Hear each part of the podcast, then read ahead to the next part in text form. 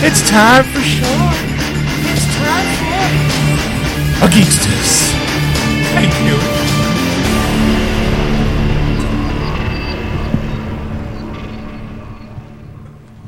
And welcome to episode 499 of Geeksters. I'm your host, Ed. I'm your host, Shawn. I think And I- you are. I think I can hear myself. I think I can. I think I I, can. I, like I tapped the mic. I'm not hearing anything though.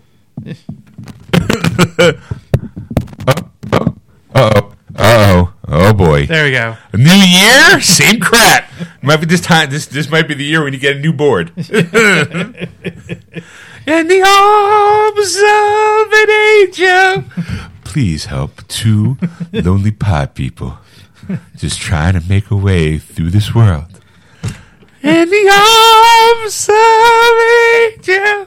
Please give, give us some just a little bit of cash. Help us get a new board so we can help entertain the rest of the world. Angel. Quick, Ed, give him your puppy dog eyes. oh my God. Can I see it? oh, let's give the special boy some money. Now give him money. Give me money. Oh, that's nice. I just taught him new words today. Thank Cash you. credit. Thank you. Can you Venmo me? so, Ed, Happy New Year, Merry Christmas, Happy Thanksgiving. Uh, Happy Hanukkah. Uh, that's right, that too. That too. Yeah. Um, So, what? Uh, it's been a minute. So, uh, it's been a month and a half. Wow. It's been a month and a half since we've been on the air. Whew. And, Uh, uh, I, I, I, well, you were you had a busy month. Christmas is was busy for Yeah, you. yeah. I mean, where, where they fell because it's it's unfortunate that the days they fell was the days we were supposed to do the show. So it's obvious that we don't do the show because of holiday season. Yeah, I it, I work in retail, so I have to be like, Shawn, your store is going to be open an extra hour later, an extra hour early, and then you're going to be here and you're going to be there, and I'm like, I'm exhausted. I can't. I just I hate people, and I work in retail. Go figure. Yeah. I just the people are still being people, still being stupid. Um, so yeah, it was kind of a uh, you know worked worked worked worked worked the day after Thanksgiving, worked the day before Christmas, worked the day after Christmas. I worked both New Year's Eve and New Year's Day because you know shoppers never sleep. um, so and my wife, she also works in retail too, so she pretty much had the same schedule I did. So our uh, New Year's Eve was pretty much her falling asleep at like nine o'clock and me setting an alarm at eleven fifty nine and playing video games until the ball dropped. and uh, we woke up, baby. All right, Happy New Year. Give her kids. Now go back to bed. "Uh, why'd you wake me up? All right. Okay, New year, new us. What was funny is though is, is New Year's here was it sounded like a war zone, and it started Right. like right at dark, like six o'clock. Yeah. As soon as the sun was gone and, and, and people could fire fireworks, they were they were shooting it off up until I think two. it was raining. I think wasn't it raining? No, it wasn't raining. Well, if- if it was, it didn't Yeah. stop them at all Didn't because stop nobody. It was constant from six uh, p.m. till two a.m. Right. You know, for New Year's, and then all of a sudden at three o'clock, because at two o'clock it just died. Like all of a sudden, like I right, guess right. Oh, look, I have a volume control. Maybe that was the problem. So, uh, right at 3 a.m., though, somebody Uh-huh. had one last, like, explosive. It was like, it was really loud, too. It's like, you know, I was still up, though, as, as I was watching New Year's Rockin' Eve. Because some of this stuff I always like to watch because it's, you know, Right. the later it gets, the more interesting of right. Acts you get on, on the, uh, uh, on the shit, on the stage. People might be drunk. Because some of them are like, who's this person? Yeah, like I don't know who that person. Why is he bringing it? Why is she? Why are they bringing it in New Year? like, all right. I know that uh, um, Green Day got in a little trouble because who knew they were they were not conservative.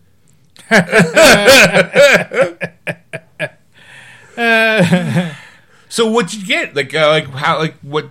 Well, let's, I mean, let's go back to the holidays. the holidays. I mean, I'm I'm trying to remember the well the two one thing I've showed you before Right. on the air. Uh, I got actually, but I got two helmets. I got a See? helmet. I got the Mandalorian helmet, Uh-huh. and I got the Boba Fett. Boba. Fett. And the thing that's funny is is that Uh, not many people know this, but I, when I was in Disney one time, they were selling them everywhere. Like Right. You, any any of the because like Star Wars is huge for Right, right, especially right. Disney now. They're you know they're Sure. they're, they're they're you know, and a couple of times I've looked at them and I was like thinking about buying it, and Uh-huh. my wife would say the same thing. Goes, your head's too big. and oh, no, my head's just right. It's my ego that's big. so in my in my head, I'm thinking, yeah, I think my head's too big. And they had helmets out, but I'm always afraid of putting on a helmet You know- that everybody else has worn. Gee, I, because I work in retail, I have these Mario and Luigi caps. Yeah. Every single child and adult has put that hat on to be kind of yuck yucks, and I'm going. How do you know there's not lice in there? Right. How do you know that the person wearing it? Where I mean, at least with a helmet, you got the heat and the it can be damp and musky in there. Especially in the in this Florida sun, Right, you know, and uh, the guy who put it on before you smokes like five packs a day. Right. So you put the helmet on and it tastes like you know, you can taste the cigarette. You're like, "Blah, blah, blah, blah." no, this is not the way. Put it. so so so uh, so the last thing you do if your head's too big, you want to pop it on. All of a sudden, get stuck and like, oh my god! And you got like Mickey and the crew putting like their one foot on their knee, going, okay, of the camera three, pull, one, pull.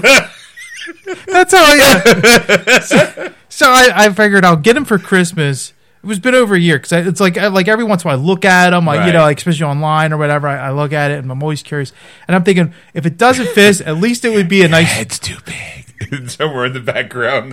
At least it'd be a nice prop that I can put Sure. with my other Star Wars collectibles. You right, know. right, right.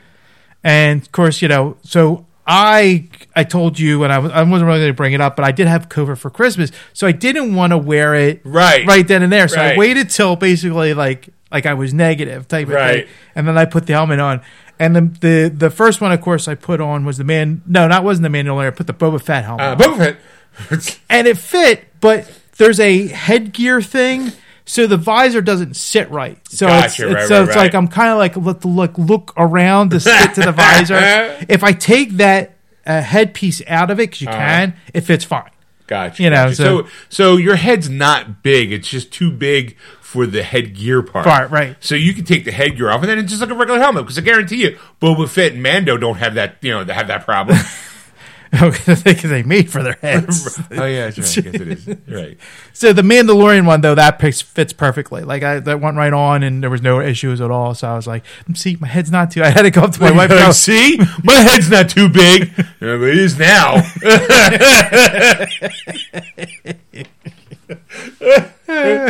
And then uh, one of the one of the things was actually the first thing that I saw that I wanted was a Lego set. nice. It was Ahsoka's uh, ship from uh, the, Oh, the series Ahsoka. Uh, it's called Fulcrum. Is the name of the ship. Is Uh, that that box is right there? that's right. All right. Um, and then I just got a few movies. Um, and I can't remember which ones they were that she got me. Oh, okay. So, but I did have a list of movies. I mean, I look. I can see your phone. There's a bunch of. Like, is, is that all the movies you bought? Like, no, no, this is my the, Oh. the thing. But I know where it starts, so I'm just gonna give you all the titles that I Oh, okay. That all those you got. like the, between now and then. So I, I, I this one I know I picked up was Chicken Run. Okay. Um, and then I I pre-ordered these a long time ago. WandaVision Okay. thing. Uh, Wallace and Gromit I purchased. Uh, this one we'll talk about a little bit later. It's the uh, Disturbance of the Force. Okay. It's a documentary. All right. All right. Uh, then I got Weird, the Al Yankovic story. Okay. All right. Um, and then uh, I got did get this as Pollyanna Rock and Roll High School. rock, rock, rock, rock, Rock and Roll High School. Uh, also, as a Pollyanna gift, I got Yakuza Princess. This is interesting. It's about a, a girl whose father is in the mafia uh, Okay. in Japan, and she right. gets the sword. She becomes the leader of the Yakuzas, and Okay. basically, and, and uh, has to take over. Uh, I picked this uh, also up as uh, Dylan Dog, Dead of Night. I actually don't have it The physical physically. model. Yeah, yeah. Oh, all right. And then uh, I did get as a Pollyanna upgrade uh, Blu-ray of Three Amigos, one of my Oh, favorite comedies. Congratulations. Uh, again, this is another one I it was pre-ordered, so I got it. Was The Mandalorian season one and season two? Uh-huh. I was kind of annoyed they dropped the same day because I was like, oh Yeah, shit, I gotta buy both of them. There's a hundred bucks right out of my pocket. Thank you very much. Actually, it was more than that 'cause I think it dropped the same day as Weird Al. The weird. you did. Yeah, yeah. I bought all three. At first, it was like, oh, oh, oh, and I was like, fuck. Uh, and then I picked this one up for myself. A movie that I finally saw on HBO. Dropped. Um, it was with Ralph Fiennes. It's called Strange Days.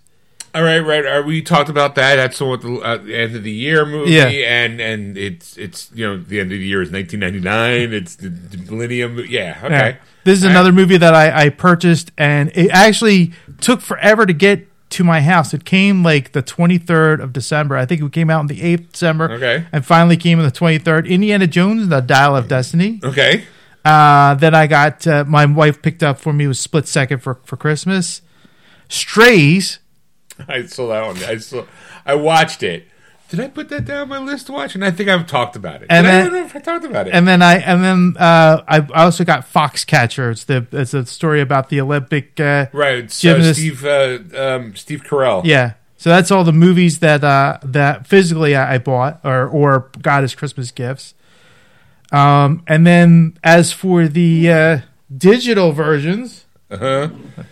let me let me go. Let me, let me whip this out. Ah! oh, All right. um, yeah. I uh, think there was nineteen. Some of them were some of them were digital copies from the physical uh, uh, ones that I've purchased. Okay. And uh, get to the list real quick here. Sorry, kids. I'm just uh, Oh, it's got to scroll. Get to his uh, Vudu account. account. All All right. right, here we go, kids. Ready? Uh-huh. All right, so Chicken Run and Curse of the uh, Were Rabbit are the two, and uh, I I did buy this digitally because I was so excited. I Oh, it's actually bought- digitally. I didn't know that. Oh, yeah, Disturbance in the Force. Uh, then there was a three for five deal, which was the I got the world's fastest uh, Indian. Uh, it's Right, about, it's about the a motorcycle. Uh-huh. Then uh, Creed, which I don't have, didn't have the original in, in digital Oh. form, so I picked up that. And Accident Man, Hitman's Holiday. The and these were these to me were funny and good. and then and for five bucks, I picked up Accident Man. Okay. Um, and I picked right. up for my wife the Nine Kittens of Christmas. It's a Hallmark movie. Right with Brandon Routh. I was like, Brandon, what are you doing? Okay. Uh, and then we have uh, Indiana Jones of Destiny, digital copy. Fox Case for uh, Solid Stra- Stra- uh, Strays was also a digital Uh-huh. copy. Then there was another deal, Salt, Uh huh. Rush. Okay. Uh, no, these were actually I, I digitally uh, uh, barcode Scanned? Okay. So Salt, Rush, and Red the Werewolf Hunter. This has Felicia Day Right, as right, a right. werewolf hunter. This is going to be part of this October Shock uh, October uh, event that Sipon and I do watching Gotcha. a movie. Gotcha. Gotcha. uh, Animal House. Uh huh. Clueless. All right. The Buddy Holly story. Uh huh. Bedtime stories which came to five bucks. Right, right, and right. Captain Ron Okay. was the movies that All I picked up digitally. So that's all my purchase. How about you? What did you buy before we go into? Whew. Uh, well, I, I hit the milestone of 1,000 movies in I my digital area. I Yeah. did, Ed-. I did. I did it. All right. So, um, and I was very happy about the 1,000 movie. It just happened because I was scanning in digital downloads. Yeah. Like when I was doing, because I bought stuff. And when I bought, it perfectly ended at a 1,000. All right. So, I'll tell you what the 1,000 is later. Yeah. All right. So, I, I also went on a tear of movies and this year. Uh, I also got WandaVision. I did pick up Expendables one, two, and three on Steelbook. Mm-hmm. I picked up the uh, new indie game um, movie. I got it delivered Steelbook as well. Mm-hmm. Um, then I bought Bad Moms Christmas digitally.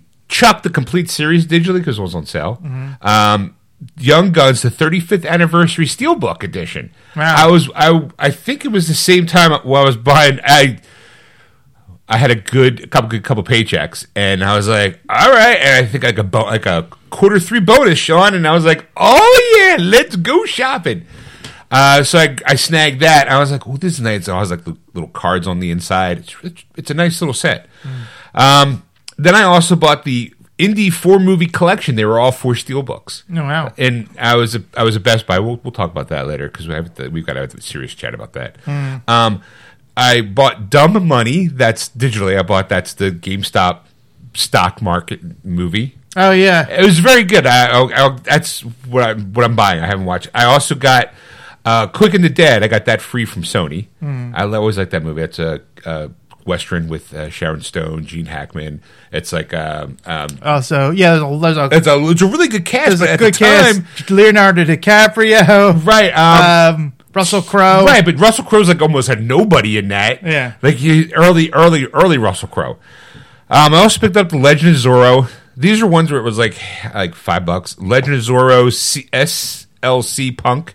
Oh yeah. I don't know why I, I was one. I never saw that Outlaw. Never Johnny- saw SLC Punk. no, I never did. Oh my god, you got to. That's a brilliant movie. I started A watching Brilliant film. uh, Outlaw Johnny Black, which Okay. is the sequel, kind of, sort of to um, Black. Uh, we go Dynamite, uh, Black Dynamite. Yeah. Yeah, I saw it was like five bucks. I'm like, I gotta buy that. You know. Uh, I also got Gran Turismo, the movie. You know, I was eight dollars. I was like, oh sure, why not? um, I did also buy Mandalorian one and two Steelbook, uh, the Weird Al uh, thing. I also picked up Studio Six Six Six. That's uh, Foo Fighters. They did a movie. Yeah. Um, no hard feelings. Uh, that was with Jennifer Jennifer Lawrence. Right. It was a five dollar special. I'm like, well, fuck it. I'm gonna buy that for five bucks. I heard good things about it. Yeah. Um, I picked up the OG Ocean's Eleven. Okay. Dreamgirls, the director's extended edition. Stacy says it's a good movie. I've never seen it. It's you know, it's kind of like a uh, a musical sort of. Yeah, it has. Uh, It's got Eddie Murphy. It gave uh, Jennifer Hudson her Oscar. Yeah. She's, I'm telling you, I'm not going. That song. um, then I here's one, and I saw it, and RoboDoc, the creation of RoboCop. Yeah, that came out uh, like June sometime. Like it recently just came out. We of course we missed it because we weren't here. Right, right, it was, right. It was one of those. Uh, yeah. It was a real cheap documentary, and I was like, it's like, a, I I was, I'm actually three episodes in. It's four episode thing. Um, but um, it was it's pretty good. I'll get that at a little later. Um, I bought also Fantastic Four and the Fantastic Four: Rise of the Silver Surfer. um, I was out and I picked up Sonic and Sonic Tool Two, the dual pack steel steelbook, which which is the reason why I sent you the Yeah. Hey, do you want a copy of uh, Sonic? And you're like, no, I don't really play the game. I'm like the movie, you idiot. you're like, I already got it. Like, all right. Uh, then I also picked up Streets of Fire. Um, and then and then the other day I was at Best Buy and they were selling the internal uh, Eternals for ten bucks steelbook 4K. wow. And I was like, well, I'm going to snag that. I mean, the movie was okay, Right. but 10 bucks for a steelbook 4K. I'm like, all right, get to see, you know, Salma Hayek and Angelina in the same movie. Like, all right. Yeah. Uh, and then just the other night, last night, uh, for five bucks, I picked up The Big Lebowski. And um, this one I was really interested. It's called The Kid Detective. It's got Adam Brody in it, and he plays a uh, a detective, but he was a famous child detective who think I'm in my head. I immediately went to Encyclopedia Brown. Yeah. there's a book series that I read as a kid where he's like a little kid and he'd solve like a la like Sherlock Holmes around the neighborhood. Like, oh, I don't, my dog's missing a bone. Where is it? And I'll find the culprit, kind of thing. Right. So apparently he was a child detective for whatever reason. Now he's an adult and he actually gets like his first adult case where like it's like a murder of somebody. And I was like, I, it's the Encyclopedia Brown connection that made me want to buy it for five bucks. Okay. And look, and every time I see the trailer, it's one of those things. The trailer kind of sucks me in. I'm going, all right, yeah, it's on my list. If, there's a reasonable price, five bucks to me is a reasonable No price, right? um, I did watch a bunch of stuff too. Um, well, not really. I watched a lot of the Doctor Who stuff on D- Disney Plus. Okay. I haven't gotten into the new Doctor yet. I've got, and I didn't get to the um, Neil Patrick Harris. I think out of the four or five that's out there, I think I got. There's four. Okay, yeah, so four. I, I I watched half of them. yeah, you watched the first two. I've watched all four. I watched. I, I um. I did not put that down. Interesting. I finally watched Dressed to Kill. Oh yeah. What'd you think? Didn't like it. Really? Yeah. Oh my god. Here's here's the here's the weird part. Maybe because I'm old and I'm jaded and that movie's been around for a while, I knew the ending before I even before the movie even started. Yeah. I was like, all right. But what was fascinating to me was the fact that for those who don't know, it's it's a Brian De Palma film and it's an homage to basically um, Alfred Hitchcock films.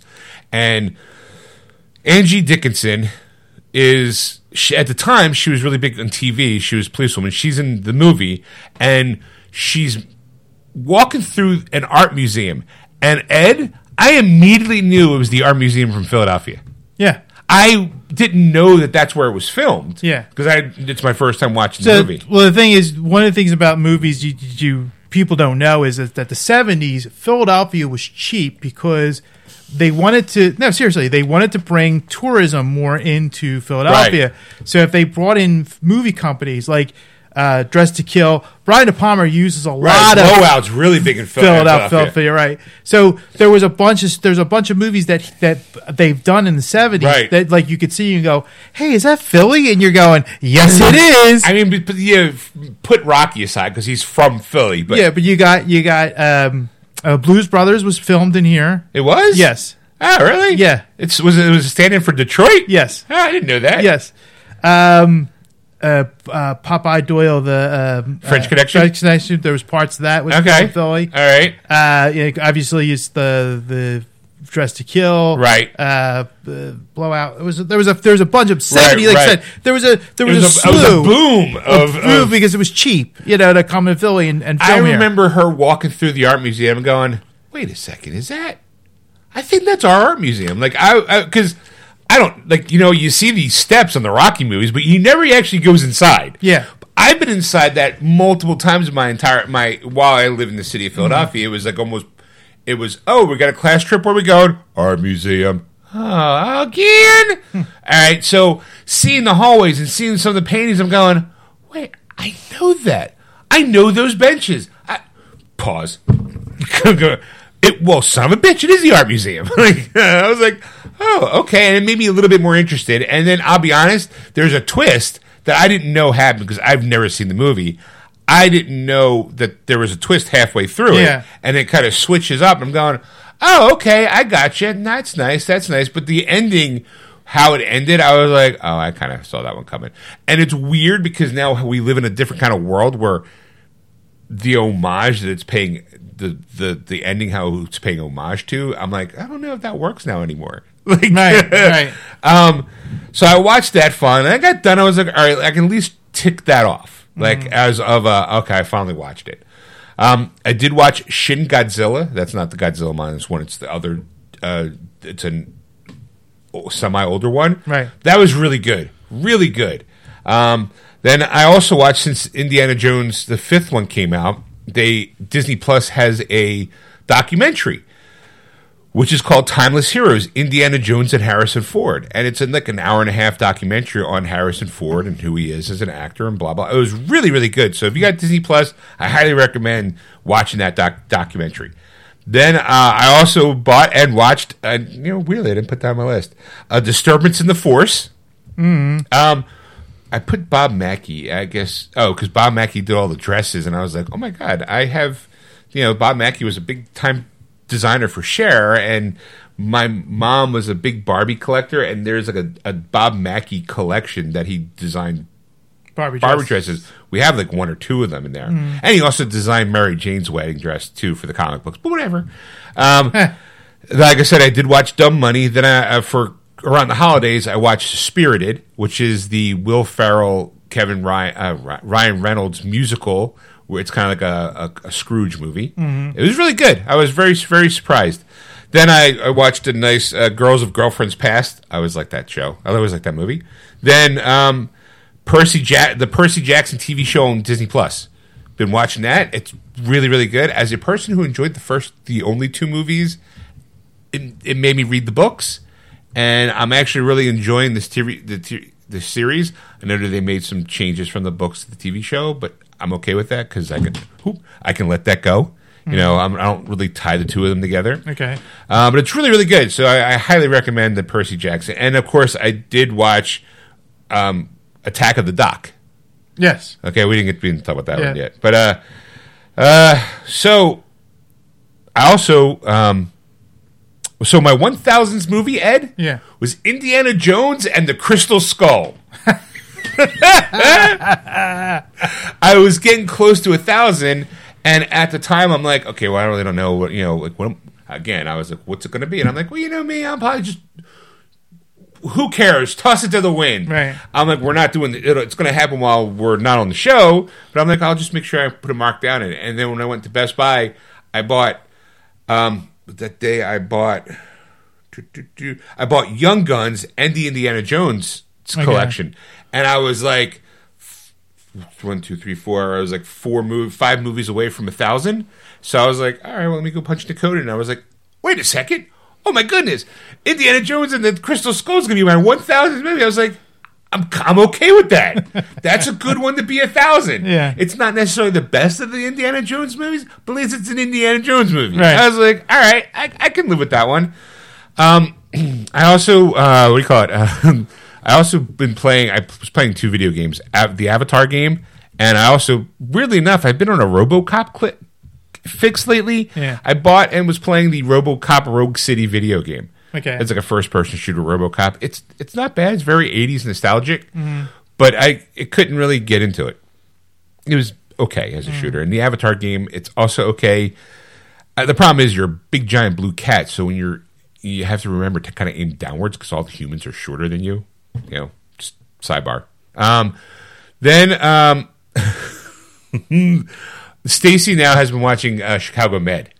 Okay. Okay, and I've been watching it with her, you know, because something we we used to watch Big Bang Theory together, but she started watching Chicago Med based upon a TikTok that she saw, and so she was really interested in seeing how that episode ended. Right. So she didn't know where it was at. She, she figured she'd start from the beginning. So I've been watching it with her, and when you see a show once, because it's it's along with you know Chicago Med, Chicago PD, right. Chicago, like it's it's it's in the Dick Wolf uni, uh, multiverse, uh, you know. Um, so when you're watching it week to week, you don't really think about much about like some of the things that are happening on the show. You're just watching it every week. But when you start watching it back to back to back episodes, you start noticing things. And the one thing that I notice is that Chicago Med likes to put kids in jeopardy like flat out. Oh, here comes a baby. Oh no, it's going into VFib. We got paddles and and oh look here, here's an adult. Yeah, the adult's gonna be fine. Oh, here comes a kid wheeling in. I'm going to Stacy. Kid's gonna wind up going under. You know, like and sure as shit, every time there's a kid, like any 18 and younger, something horrible's happening to them. Hmm. I'm like, that's why. That's you guys just suck. like, eh. woo. And it's also very like soap opera. I'm like, I, I, I. That's why I liked House. House wasn't a soap opera. It was like, what's the medical emergency? Let me go fix it. I'm moving on. Let me pop some pills. I'm fine. Right. See, what else did I watch? Uh, of note? Oh, okay. I have a VR headset. Okay. Uh, we talked, I think we Yeah. talked about that in the past. And every once in a while, I'll dabble in stuff in there.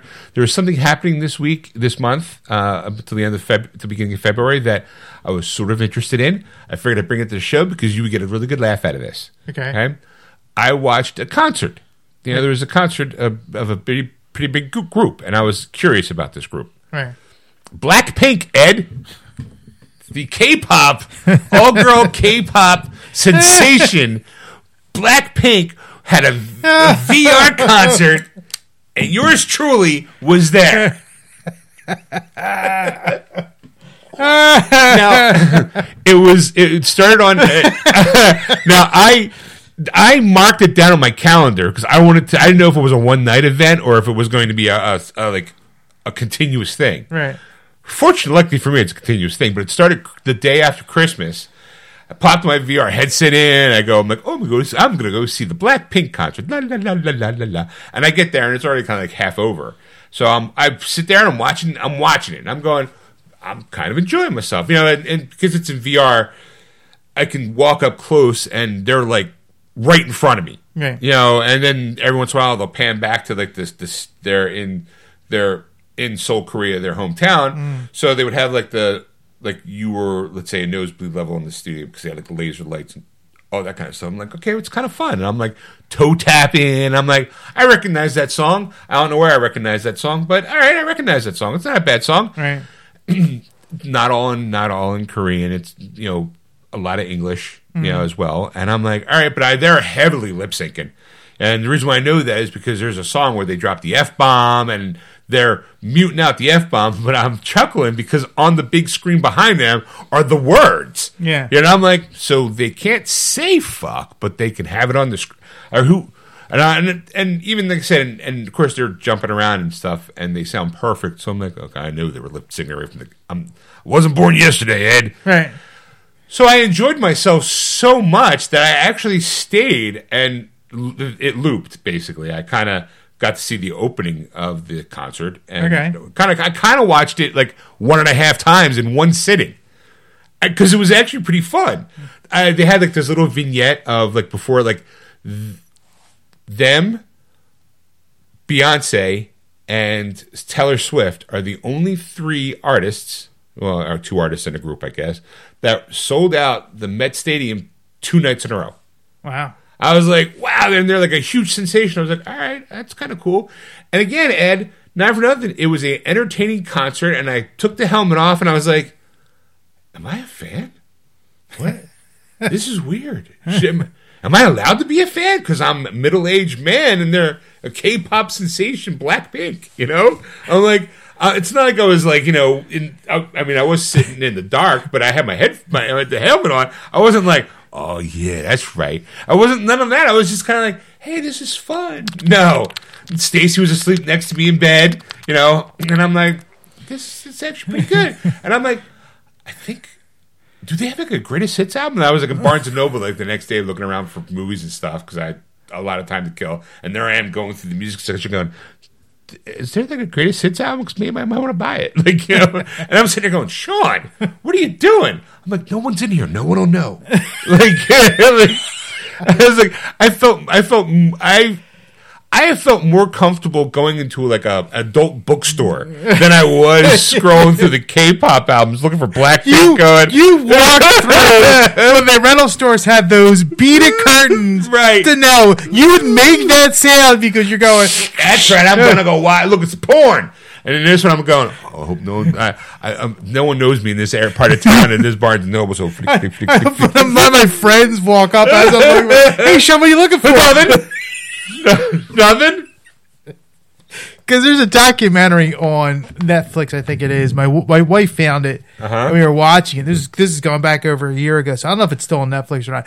But it's about like these teenage pop stars from Korea. Okay. And these older men are Oh, see, exactly. Nope, I'm out. Because they follow them, and then and it's like like I mean, don't get me wrong. I think it was. I think it's uh, Lisa and Jan. I think are my, my two favorites.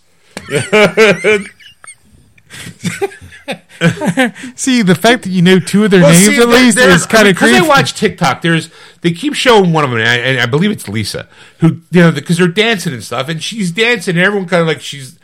And I'm like, eh, she's attractive. Like, all right, I'm you know I like dance moves, and I'm like, let me go see a concert. Maybe I can see more of that, you know. And then I actually want to be in like, I like this song. Oh, I know this song. Hey, this song's in Just Dance. I know. Like, I'm like, I know that song. I know, I think I know a lot of their stuff. I'm like, how do I know all their stuff? Like, how do I, like, how in like, I'm not, I don't have like a radio dial going, show K-pop. Let me listen to that. I think it's because working at GameStop, a lot of my coworkers are alt people, like, and they listen to a lot of K-pop and Right. alternate music.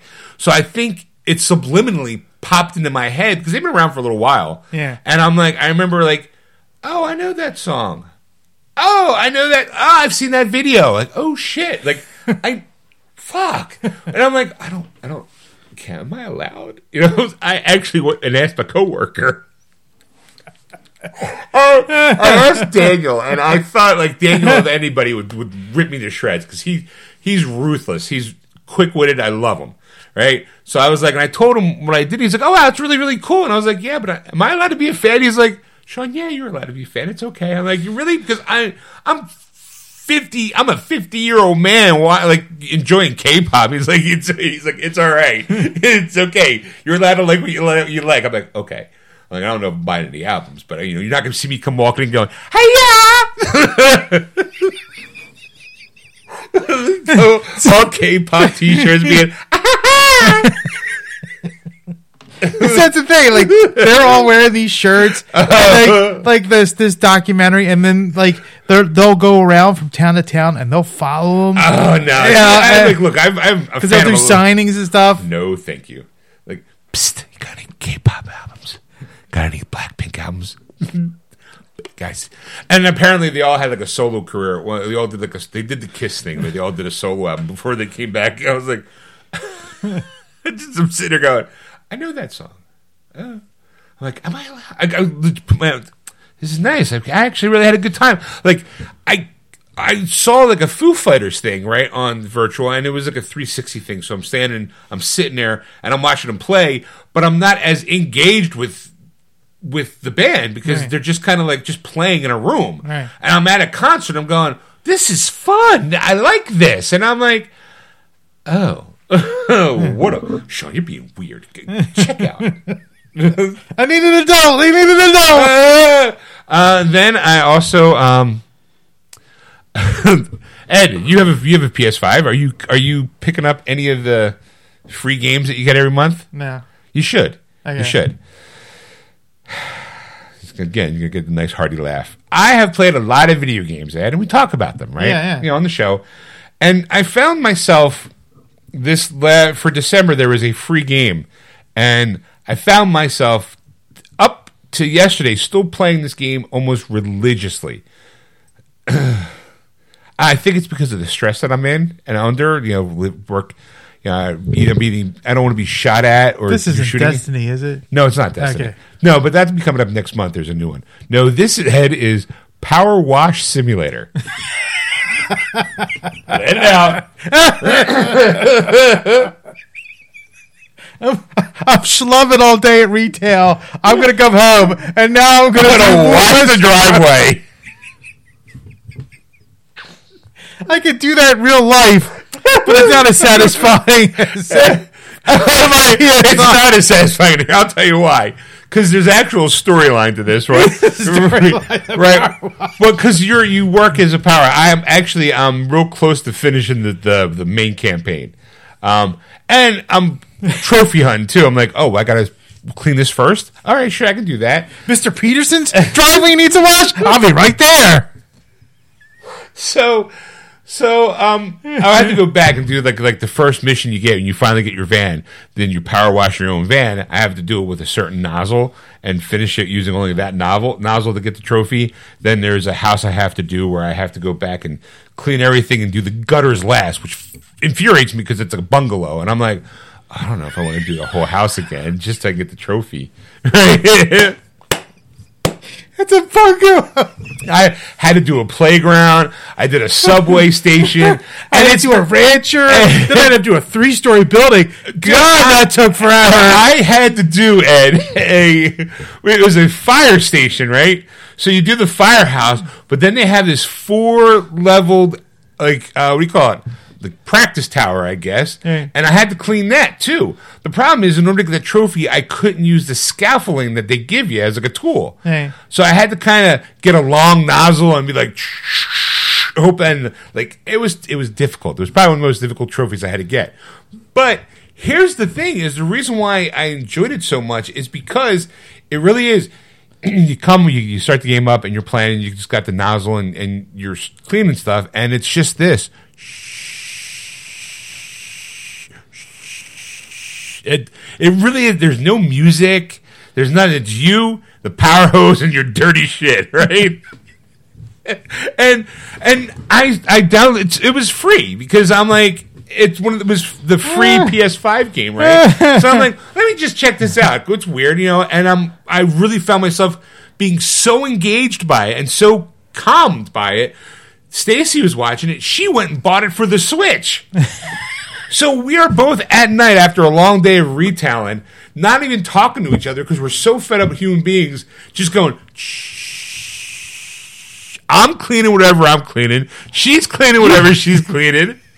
You two need therapy. Is really what you need. We had it. It was just power wash. We're just. She eventually got tired of it. I did not. I'm like, no, I gotta see where this goes.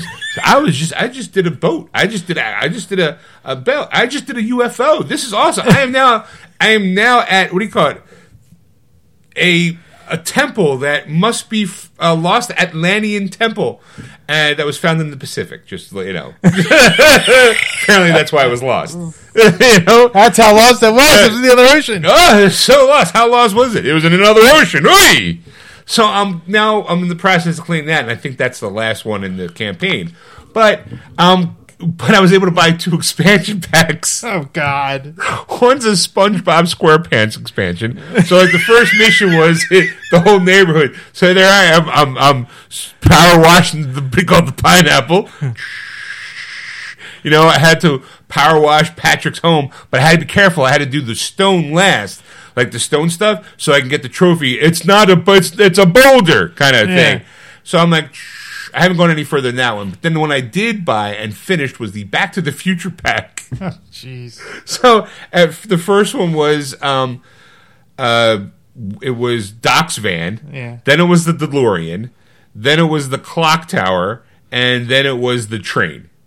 right? They were all dirty, and they had to power wash each and every one of them.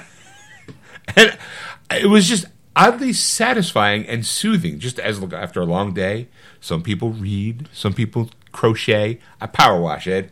And the best part about it is when it's uh, when that spot is clean because it's broken down in little sections and stuff. Like this table would probably be two sections because of this line, right? Yeah. But it'd be caked with dirt. So after when you get the area clean, it goes ding.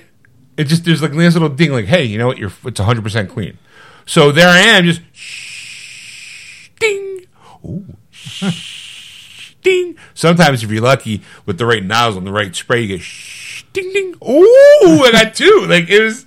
You know, there's even a trophy where you had to kind of work on something. Oh my and get, God, this is sad. this is get ninety five percent done the thing without having any dings. I was like, I was challenging it. I was challenging myself. Luckily, it was a statue of a hand, so I was like, I was able to get there. I was like, yeah, I was so happy when that trophy popped. I was like, that's what I'm talking about. And then it was like, ding, ding, ding, ding. I was like, yeah, what? Oh my goodness. then the only other thing exciting thing that happened to me this this it happened not too long ago. This is one thing I think you'd be interested in. Uh. I'm working, doing my thing, right?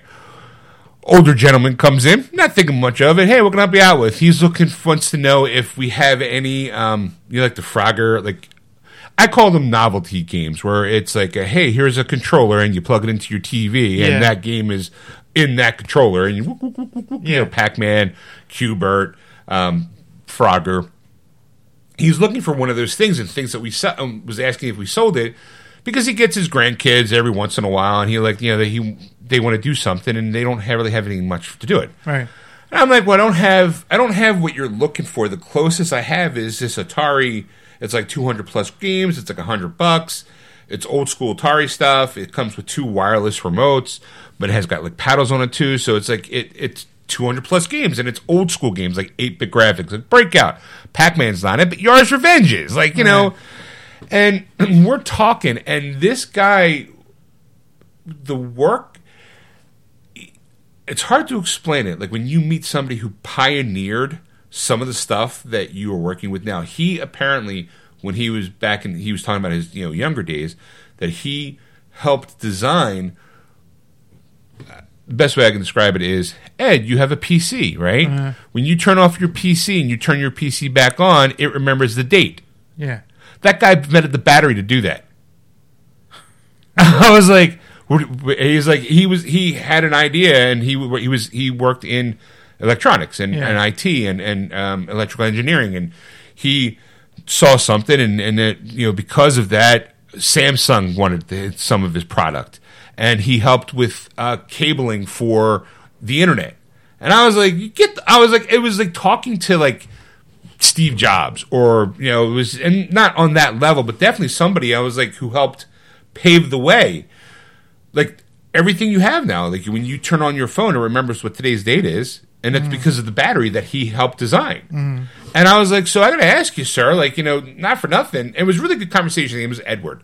What he does now is he's retired obviously but what he does is he takes old um, hunting and sporting magazine covers and he uses ai to make them move he cleans them up and let's say it's like a fishing thing and the guy's got the fishing rod you'll see the waves moving in the background. You know and i was like oh i'm like you're like and he was telling me he does it with uh, he polishes up and cleans up old um, record albums too like you know digitally. And i'm like with have you ever thought about going into like movie posters? Because I'm sitting there going Jaws, Star Wars, all those great movie posters from the '70s. Mm. Like if he's he definitely pick a genre. He's like he's like I would love to, but then I would. He's like I just don't want to. He doesn't sell them anywhere. He doesn't. He's like he's like I got 50 friends, maybe really five friends, but 50 people kind of follow me. Yeah. You know to, to watch the work that I do. He's like, but I was like I don't sell. I just do it for my own fun. I'm like I'm like that's kind of cool. Like. I was, Yeah, it sounds I was like, it was like that's nice. And here I am power washing at home, you know. and he's like, you know, using AI technology to recreate, not recreate, but to put motion into some of these old, you know, like oh, it's got a coffee stain, so I'm going to polish that off and get rid of it, and then make it move a little. I'm like, that is really really cool. It was just a really nice conversation. Like you never like. Like you ever meet somebody and you're going, oh my god! Like this, I asked him, I was like, look, I'm probably never gonna you're an anomaly walking into a GameStop in this area. I gotta ask, how does it feel to be, you know, you walked so other people can run, kind Right. of thing? Like, you know, I'm like, you. How does it feel when you look at like the technology? Because you know, we talked, we were talking about Apple, we were talking about Drexel. You know, how they had to have like you know certain. Uh, they had to have an Apple computer for the engineering programs. He helped design some of those rooms and things, and I'm like, yeah, Well, it's just you know saying that I I met a guy. I mean, this, this is going way back Mm-hmm. to like the uh, um, um probably late '90s. okay, and uh, I have a friend who went to Temple, uh, and he went to school with somebody, and they actually lived in the same apartment complex. Okay. thing. and they would hang out once in a while. This guy came over. And I, I don't want to give away names or whatever. Right, right. But uh, he knew a lot of people, and he would. We started hanging out because we play pool. We love to play pool. Right, right. And we play pool like three, four o'clock in the morning. You know, Right, shooting, yeah. drinking, whatever. And every once in a while, he's like, "Oh, dude, I got to go to dinner. I really don't want to go by myself. Would you you go with me?" And I'm like, "Sure, I don't care. You know, Yeah. you know, it's whatever." And I met the guy who invented the uh, for airplanes how they you know like air traffic controllers look at a screen Uh-huh. and it blinks. Right. He created the blink. That's- like, you know. it's so ridiculously in, like innocuous, and you're just going, "Wow!" Yeah, like- I mean, talking to this guy, I was like, "So you did that? Wait, that cable's yours?" Like he's like, "Yeah," and he, the nicest guy. Like you would never like pick that guy out of a lineup. Yeah. as like somebody who was basically the forefather of modern technology. Yeah. and I was like, "Dude, I gotta ask, like, how do you feel knowing that what you did back then?" Because you were talking about floppy has affected like it was like talking to my uncle. My uncle used to work for NASA, Yeah. but to get somebody like, like how does it feel when you our phones are way more powerful than the stuff that you work with how does that make you feel knowing that your work still lives on today like you can't like without that battery that you created back then everyone's information would be gone you know like that memory that ram memory and he's Yeah. like he's like it's great. I love it. It's like you know he, he did say he did for a while was getting residual checks through ibm and through apple. And of course Yeah. that dried up after a while Right. you know contracts and stuff. He so and i was like it was it was just this really really like, i was at work. He came in. I mean it was early in the morning so there was like nobody. So we were like talking for like a good 20 30 minutes of just shooting the shit. And he was showing me all this stuff. And i was like he left. He kind of like walked off to the wind. And i felt like it was like i just like it, it was just weird They're going like Something greatness blew away for a little while, right. And, and lightened your day, and then it just blew away. You're Right, going and like, i'm just like wow i can't believe like it was like now I'm gonna go home and, and watch King, watch Pink Blackpink. Go home, Power wash. But knowing that I met the man who helped my phone remember what day it is. It was just, it was like I said, it was, it was like the highlight of my day because I was like, wow, that's really. I, and you know me, I hate people, but just Yeah. something about the guy. Like I wanted to be helpful to him, and we just fell into this well. And I was like, wow, I kind of like had that like moment of greatness, like like oh, you're the guy, you're the guy. Like you never know about it's like those behind the scenes. Like everyone knows the Steve Jobs, and everyone knows the you know the Bill Gates because they're up front. But without these other guys, those guys don't get there. that, right. And I'm like, oh, you meet that guy behind the scenes. It's like, oh yeah, you know what? I'm the guy who invented the you know the time travel machine that that Marty McFly. I'm like, you're the guy. Like it's like holy shit. It was that was probably like the highlight of my Christmas era, and it happened like like last week. um, that's kind of um up to speed. Yeah, I mean- there's a couple things we need to talk about. We need to talk about that. Uh, uh, what do you call it? Well, before we get to that, real Uh-huh. quick, I did watch something when I was sick because I was I had COVID during the Christmas holiday. Uh-huh. I watched. I finally sat down and watched the first season of. Um, it's called Battleship Yamato twenty one ninety nine. It's a remake of Star Blazers. And When Okay. we were kids, Right, right, we right. watch Star Blazers and all kind of thing. Uh-huh. And they remade. And the reason why I got interested is because there, there's three there's three parts to it. There and the I have the first two, and the third one never came out, and they just announced that they're releasing it Oh, think okay. this year. So I was thinking, well, I better start watching these, you know, Right, the right, updated ones, you know. So I start, I did watch it, and it was really good. I mean, I, I recommend it. It's in English, so it's not like you're Right. subtitles or whatever. And it was more about the like it actually humanized the Deathlocks, the the the villains of the uh, Okay. uh, of the of the series.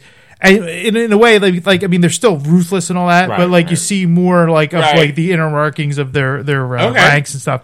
So it was it was interesting that way. So I mean, I recommend it. Uh, so if you you know if you have. Uh, you know, you see it on. Uh, I think it's just pretty much on uh, Amazon now. I mean, I think you you can buy it anywhere digitally, but Right. well, no, you can't buy it anywhere digitally. You have to buy it like through Crunchyroll. What are like the Japanese Okay. ones? But Okay. physically, you can buy it on Amazon pretty much. So you know, I recommend picking it up. Okay. So Now you and I saw two documentaries Yes. over uh, over the last couple weeks. Uh, the first one was the one that you mentioned about. Oh, I I brought it to the show, Yeah. and you ordered it that day. Yeah. uh, and then I, I did too that that same time. Um, it is the what do you call it? Uh, a disturbance in the force. Disturbance in the Force. Woo! What a what a documentary. I mean, I have to ask, did you sleep through that? no, no, no. I, I 'Cause- no. 'cause- the story is years ago we were you know, we would watch movies and stuff. He would come over and watch movies.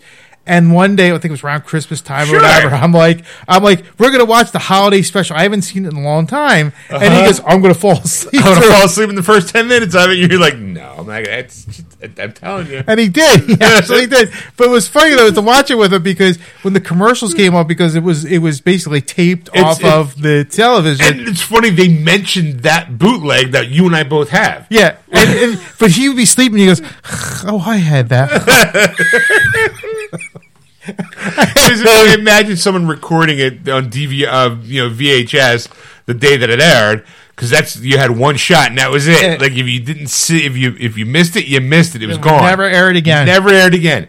And then you watch it on Blu-ray or DVD when it for the bootleg, and I'm just like, wow, it's got the commercials and everything. And then that first 15, 20 minutes where they're on Kashik or whatever, Kashik, Kashyyyk.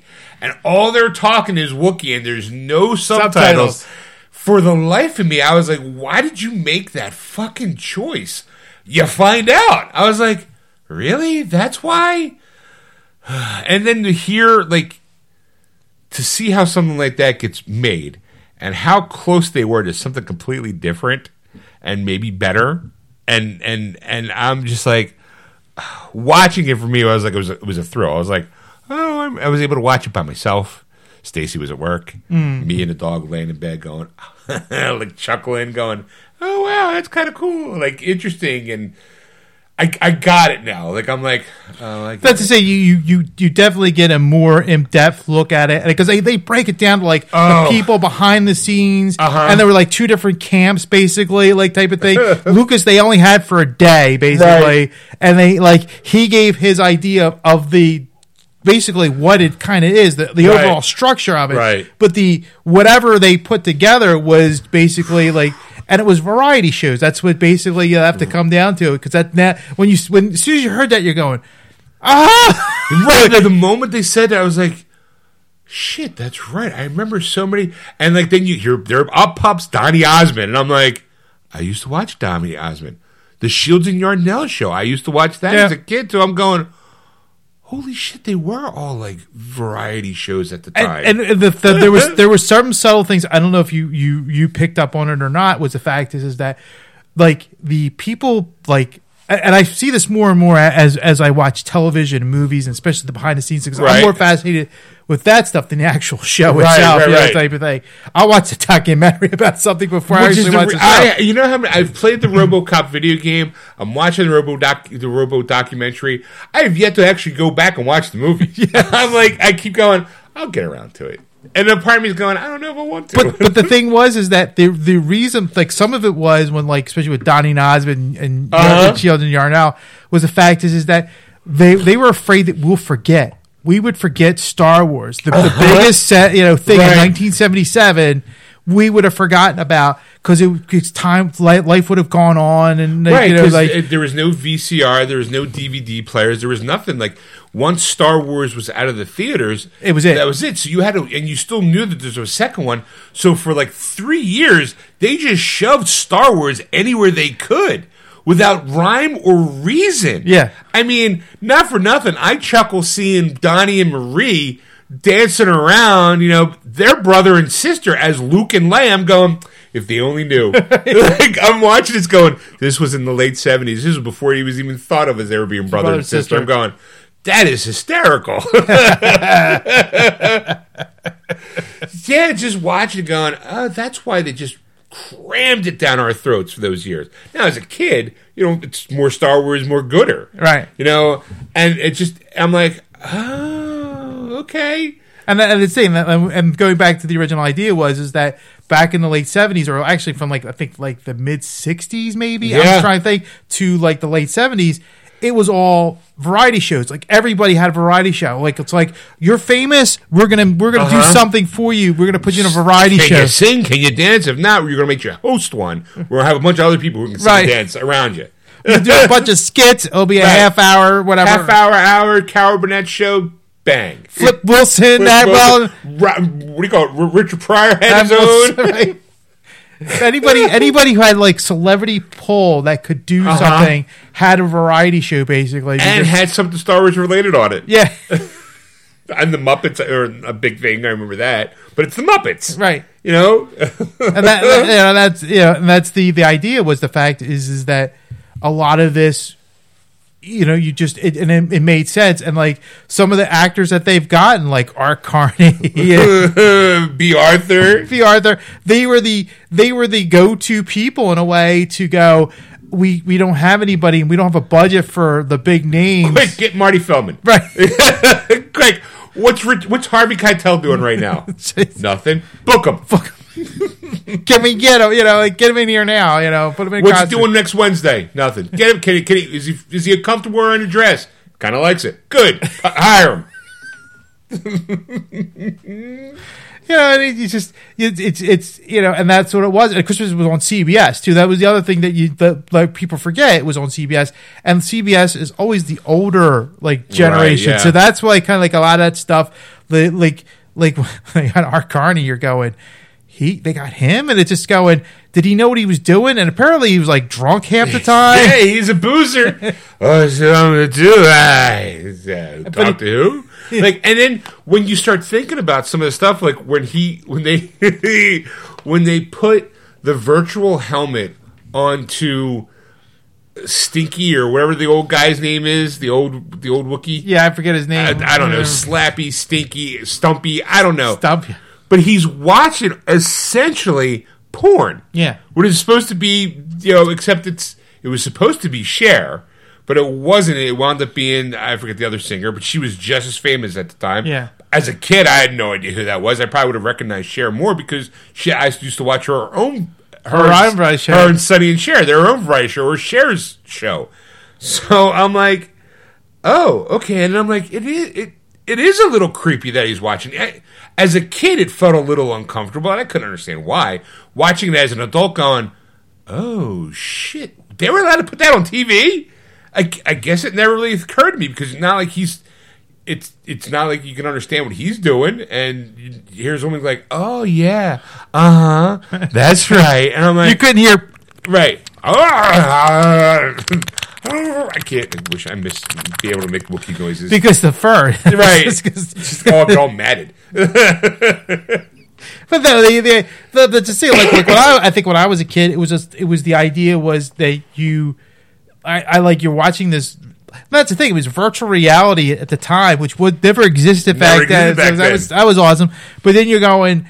It, it was like she to me. It was like you're watching a singer. It wasn't like you were watching Right. porn. Like the kids, I think thought that it was a little Right. creepy. But right. you Something was weird. You're going, okay, she's why is he watching? Why is this Wookiee watching a human sing and dance for him and really be like suggestive with him? And he's being like, yeah, that's what I'm talking about. And at the kid, I'm going, this is weird and fucked up. And I'm like seven or eight, and I'm like, I don't. It's Star Wars, all right. Like, Yeah. I, maybe one day I'll get it, and I got it all right. As I got older, I was like, oh, when they they kind of painted out and hang banged me over the head during the documentary, it was like, he's watching K-pop.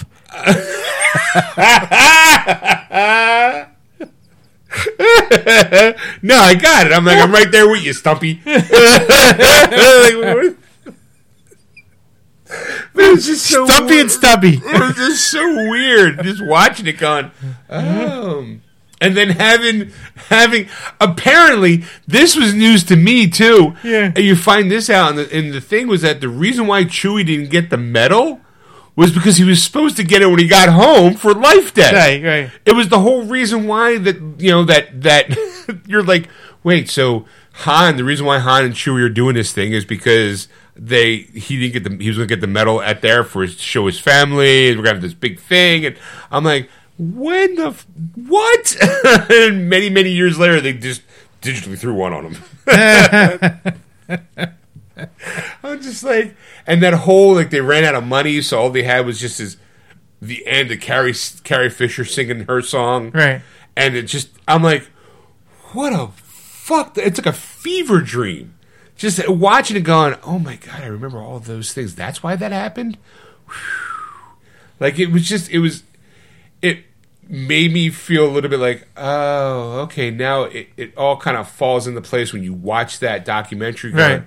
Oh, okay. Now I now it all I get it. Well, does it make me want to watch the thing again? Hell no. It does make me kind of feel like you know what? Enough times happen. Put it out there, Disney. Just put it. Go ahead. Go ahead. Just put it out there. Just- no one wants to talk about it. No one wants to. No, like, and they. I look how they cut to other scenes of like Harrison Ford or Mark Hamill talking, you know, talk, talking, not talking about it. Yeah.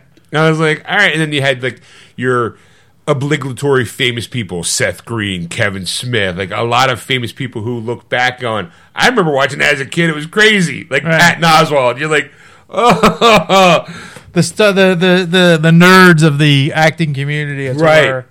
Yeah, and it just it made you laugh, you know. And then it's yeah, it was it was just it was it was satisfying when you when you like I've never heard of this before, and I just when I got it, I you know I watched and I was just like, it made so much sense, It and it was just and it was just like you know now it's just like.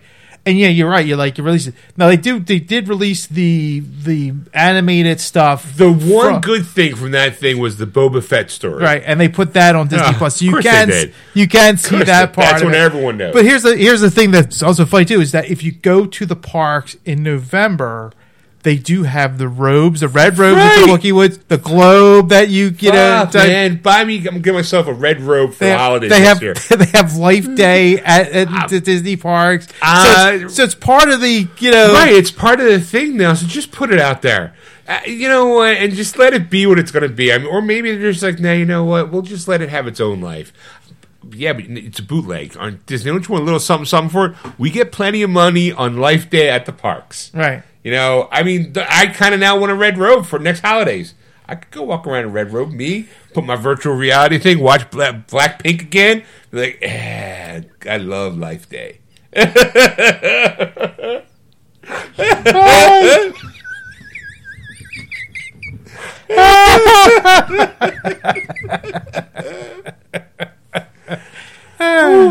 So I recommend it. I highly recommend this documentary, genius. especially if you're a Star Wars fan. You know about the holiday special. I, and- I'm say, if, if you don't know about the holiday special, are you even a Star Wars fan? just gonna, just gonna, I'm just gonna put it out there. Well, I mean, there's newbies, you know, out there that like sees seven, eight, nine. You know, it's like you know, there's six others before that, and then there was two other. You're Uh, go, psst, psst, kid, come here. Star Wars fan, huh? Watch this. You're welcome. just fade into the black. Just fade into the background. Just get a whole bunch of copies. Oh, Star Wars fan, huh? What are you, seven, eight? That's about right. Watch this. and ask your parents. See you later. Disappear. They're just disappear into the night. Some crazy old man with a black pink T-shirt walked up, handed me this DVD, and then just walked away with his red robe on. It was weird. Shh. ho ho ho. Get away from my son.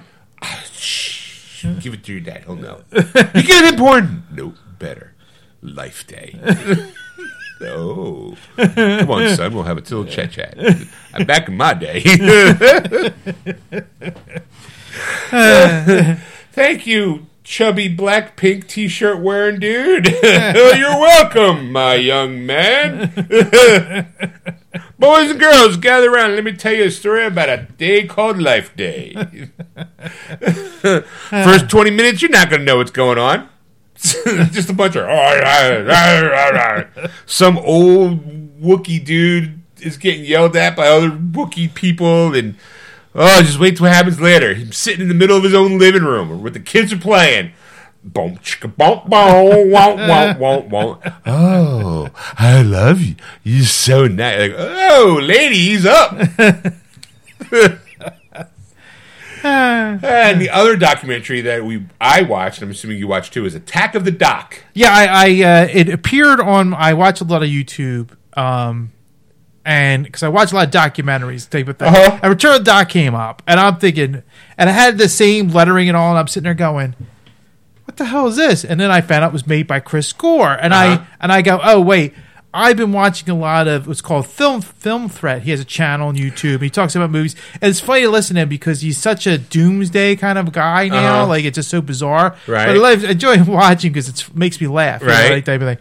Especially some of the movies that he thinks were like terrible, and you're going, these were huge hits. You know, like like you know, like oh, Star Wars was terrible. I'm like, yeah, you, you've got a you've got a long line of people to argue against that. You know, Right. uh, but uh, you know, Star Trek was terrible. And you're like, whoa, Dude, we're watching. yeah. Um, but uh, he actually written and directed this movie. And it was about Attack of the Show primarily. It was a little bit about G4, but yeah, but I mean, let's face it, Attack of the Show was G4 at the time. Yeah. You know. That was their biggest their biggest hit, and it talked Right. about especially Kevin Pereira and Olivia Munn because Yeah. they were the two big stars of the day. But you know, type of thing, and they made. A, I think she that made Olivia Munn's career. Oh yeah, started, totally yeah. did. I mean, they they, they kind of covered it. You know how like she, she was leaving. Happy New Year, Ed. The little one snuck out there. I was like, You so sick I was like- shit smell. I was like, oh, when I moved, it must have snuck out. must have passed over something on the way out too, because I was like.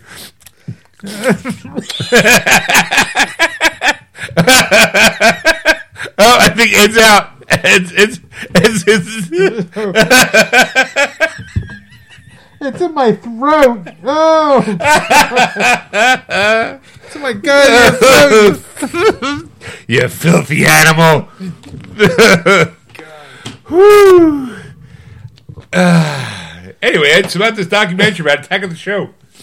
So I, I watched it and I, I said it to you because I was just like you, you got to watch this because I, I was I was nostalgic nostalgic for G four again, and then I thought about it and I go I wasn't re- I'm not nostalgic for G four I was nostalgic for that time, like Right, like, right, right. It was like I first got married we got Comcast I was, was deep in the Comcast I found this channel Uh-huh. and I was enthralled and like every night I'd watch this from like eight to midnight, like almost every night Right. type of thing. 'Cause you have you'd have Attack of the Show, then you'd have Cheaters, and Uh-huh. you'd have the list, uh, X Play, you know all these shows, and you're just it was like like, and it was great because they they brought G four back for a little while, and then it went downhill because of some crazy rant. I'm not going to get into. That. Well, I mean, okay. Well, I think multiple things happened there.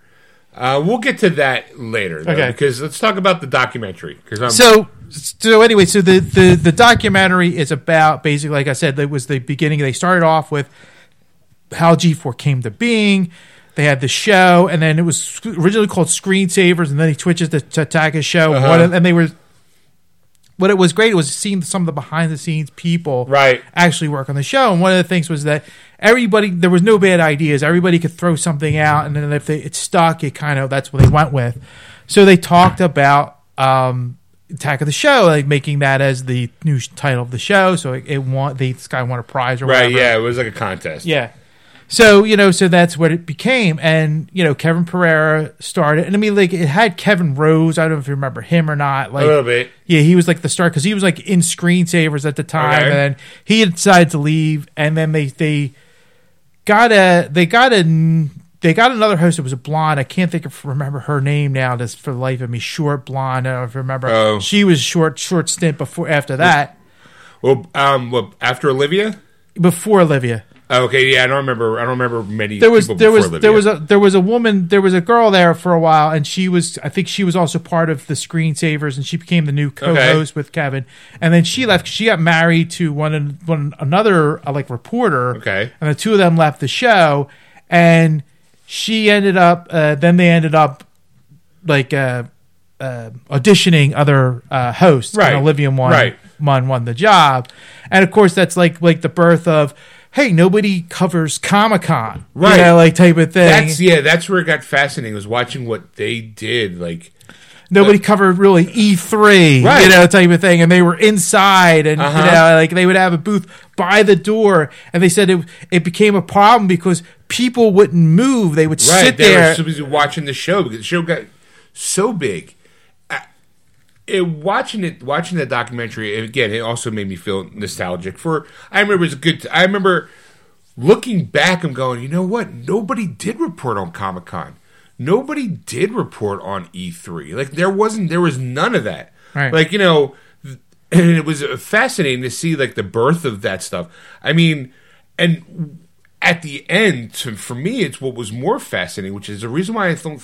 And when we get to the end of that, I think it's the main reason why G4 didn't work at the new version. Right. I think because some of the stuff that was pioneered in Attack of the Show, it is now commonplace. Hmm. Like live tweeting on the show. When they, I remember they had the Twitter They had wall. the Twitter wall, yeah. Like nobody did that at the time. I mean, Twitter wasn't even was barely a thing, and they're like, you know, they were the first like show to really, again, because of the the, the audience, to merge technology and entertainment together Right. in a, in a way that no one's ever seen it before.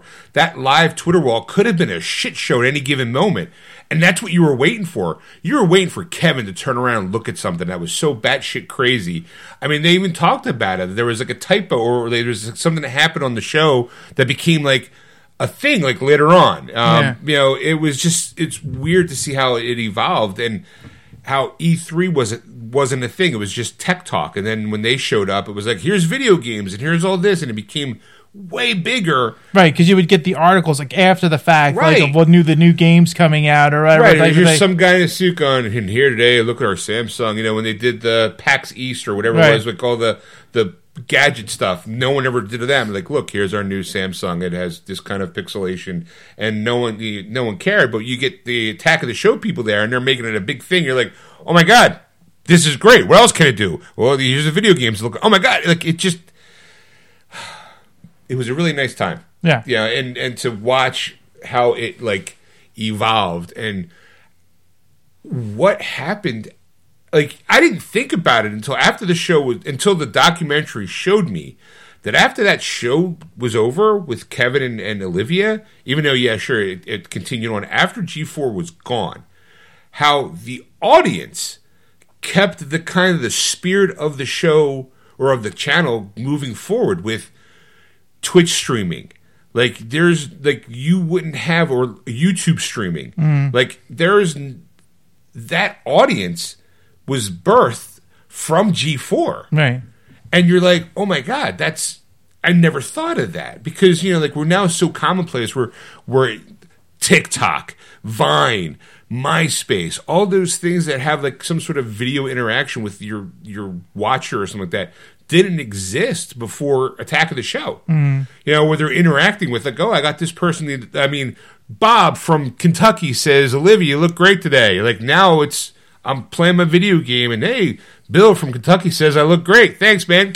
You know, Yeah. like it it was it was interesting to see that kind of part. And I, I reason why I don't think the current iteration of G4 was successful as it could have been. Number one, it was hard to find mm-hmm. because it was online only. You could probably, I mean, you could subscribe to their YouTube channel, and yeah, there was a couple of rants from certain individuals because you know toxic people, and they were allowed to have a um, people. Well, that's the same. That's know, the that's the problem with it because because we have every everybody has a voice now right. because of social media and stuff, and it's just like you, especially like like that was the other thing too about like they talked about Attack of the Doc, which which kind of brings this up a little bit. Was the celebrityism like Uh-huh. like like now that they were like getting stopped because like like now they were you know now they weren't getting noticed household names. they're almost. household names for, for the nerd community. So you're kind of going, everybody wanted to be Kevin and, and Olivia, especially Right. Olivia. And that, and that's you know and the others too as well. But it's just like they was they were the main two, and you you for them it was like one of those type of things where they had like they they couldn't stop at every fan because they felt Right. bad sometimes because it's just like they wanted you know because it's the, it's the only reason why we're celebrities because of these people and Right. you know and we can't because no we have to get to this spot Right now, we got we got to do our job. job right It was fascinating to know. Like I'm sitting there thinking, going, okay, you know what? Jon Favreau was a fan of the show, Right. Like just a fan. The stuff they did with what call? What's his face? Um, James Cameron James Cameron. I'm going, holy shit! Like G4s and Attack of the Show gave a forum for nerd culture Yeah. that was able to give these guys careers. I don't like would Iron Man have been a hit? I'm sure it would have. But you know, there's Jon Favreau giving out passes to Cowboys and Aliens. Maybe not a great movie, but you know what? That movie was the audience it was looking for. Yeah. And Favreau was like a fan of the show. It's like you almost felt like anybody who was on that show was famous watched that show because they're like, I love the show. This is great. Uh, Kevin, Olivia, you're like, oh my god. You felt like it felt like a a, a community. Yeah. As as weird as it sounds, like I'm watching the show. Like I used to.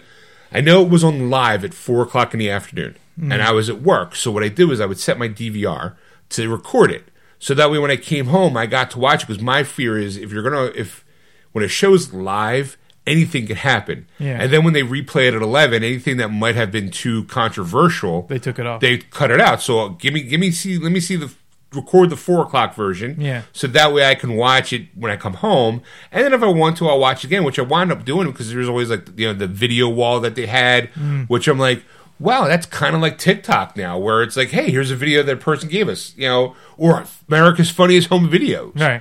You know, you're like, all right, those things, a lot of those things like didn't exist or they existed in just some sort of more techie format. It was really good, but I don't, I think that all that stuff that that show did, I swear to God, it's probably the reason why E3's gone.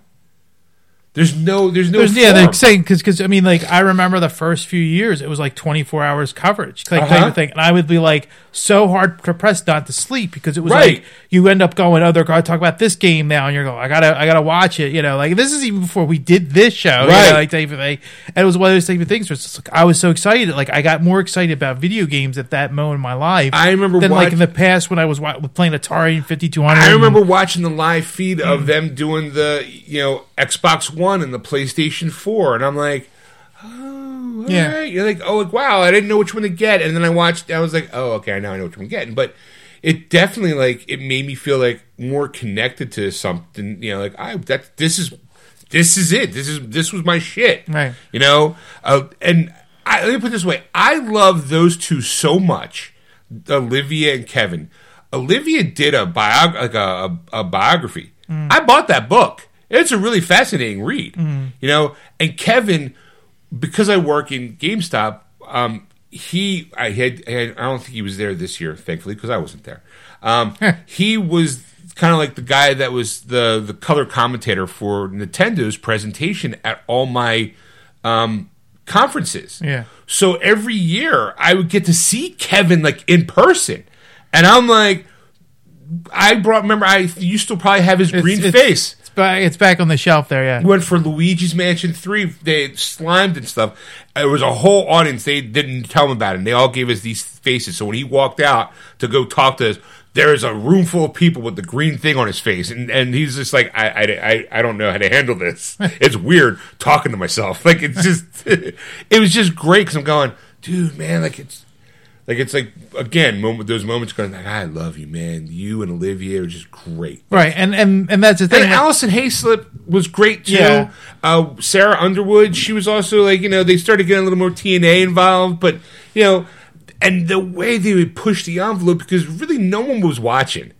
It was kind of like you know it was like kids having the candy store or these the inmates running the, The asylum, asylum, right. Where it was like you can get Olivia Munn jumping in a giant vat of chocolate pudding, Right. You know, and then have Kevin rip off his clothes dressed as a French maid too, just so she wouldn't feel uncomfortable. Like Right. it's like it's it's great. Let's say, but they knew how to they knew how to interact with each other, which was nice. Yeah. and that was the thing. Like I remember, like as it went on, because they Candace Bailey was Olivia Munn's replacement, Mm-hmm. and I think that's when the show started slipping a little bit after Right. Olivia left. It was Right, like 'cause- you didn't have that. She would. She doesn't seem like the right type of person. Like you know, like right? She she yeah, she was friendly and she was lovable, but something about uh, Olivia that that star power, that Yeah. it factor. I guess you Yeah. can kind of say like Olivia felt very genuine with her sense of humor. And her willingness, I think Candace was felt more forced sometimes. Right. Like, oh well, this is what Olivia used to do, so I have to do it too. And I remember we would we would go to uh, it was called Wizard World at the time. Now it's called like Uh-huh. something else. But the well, there was a, there was a convention that they would tour and all. And Candace Bailey came to Philadelphia, Okay. and she was I forget who she was next to. I, I there was two stars, and nobody would go up to her. And I kind of wanted to go up to her just Right. to. But I knew I would say the wrong thing because I'd be like, "You ruined Attack You of the- ruined Attack of the Show!" Yeah, like like Cause even think I felt kind of bad because it's just like you know you go because I was meeting all these celebrities and it's just like and like you go she's part of G four she's the worst to me the worst part of G four but she's part of G four like you want to Right. you know you want to you want that like moment you know? DV DV Tuesday yeah uh, with with Chris Gore. You know his going through the rapid fire, the rapid yeah. fire. Going, it, it's great. Like it's I can't get. It was a really good documentary. I really really enjoyed it. yeah Did you enjoy it? No, I loved it. I, I, loved, like I said, I got nostalgic for G4 for a little while. You know, I, I didn't search out for it, but I kind of was like thinking about it. And then I'm thinking, no, because I did watch it when it was online and all. And then that toxic moment happened. And Right. that's insane. Like, I think we talked about it on the and, show. and, and it's it's just like one of those type of things where where you can't um you start to become a celebrity and you can't like listen to all the negative like assholes out there you Right, know, type right, right. thing. and that's what i think destroyed the channel pre- you know pretty much because you can't have like especially in the in the beginning months of it you know like like right you- right when you like it's weird because what i remember about that time was it was first it was hard to find um, and i remember ca- trying to catch it but mostly it was it was toxic male energy trying to ruin the energy of another show Yeah. and you giving those people that moment on air all that does is all I get you want to defend yourself and I get you want to defend the show or I get you want to slam and put down these people and you kind of feel like you're being attacked and completely understandable. And you have the right to defend yourself. But you also have to remember that this is a forum where they'll take sound bites and they'll take and for you not to remember that and not to know that it Right. kind of where while it's you know wild and crazy because it's the internet the internet never for, never forgets Yeah. and i think that that hurt the channel more because it was like, oh, we know we can get under their skins if we keep pushing the bubble. Right. Rather than just ignoring it and trying to have a good time, you focused on the negative part of the audience, and that that that'll just eat you up. Right. You know, like you just kind of have to like look at it and keep moving forward. You just got to ignore it and try to find oh shit shit statement shit statement good statement shit statement. Let me go back to that good statement and and, and pinpoint that person Right. and see if I can make something.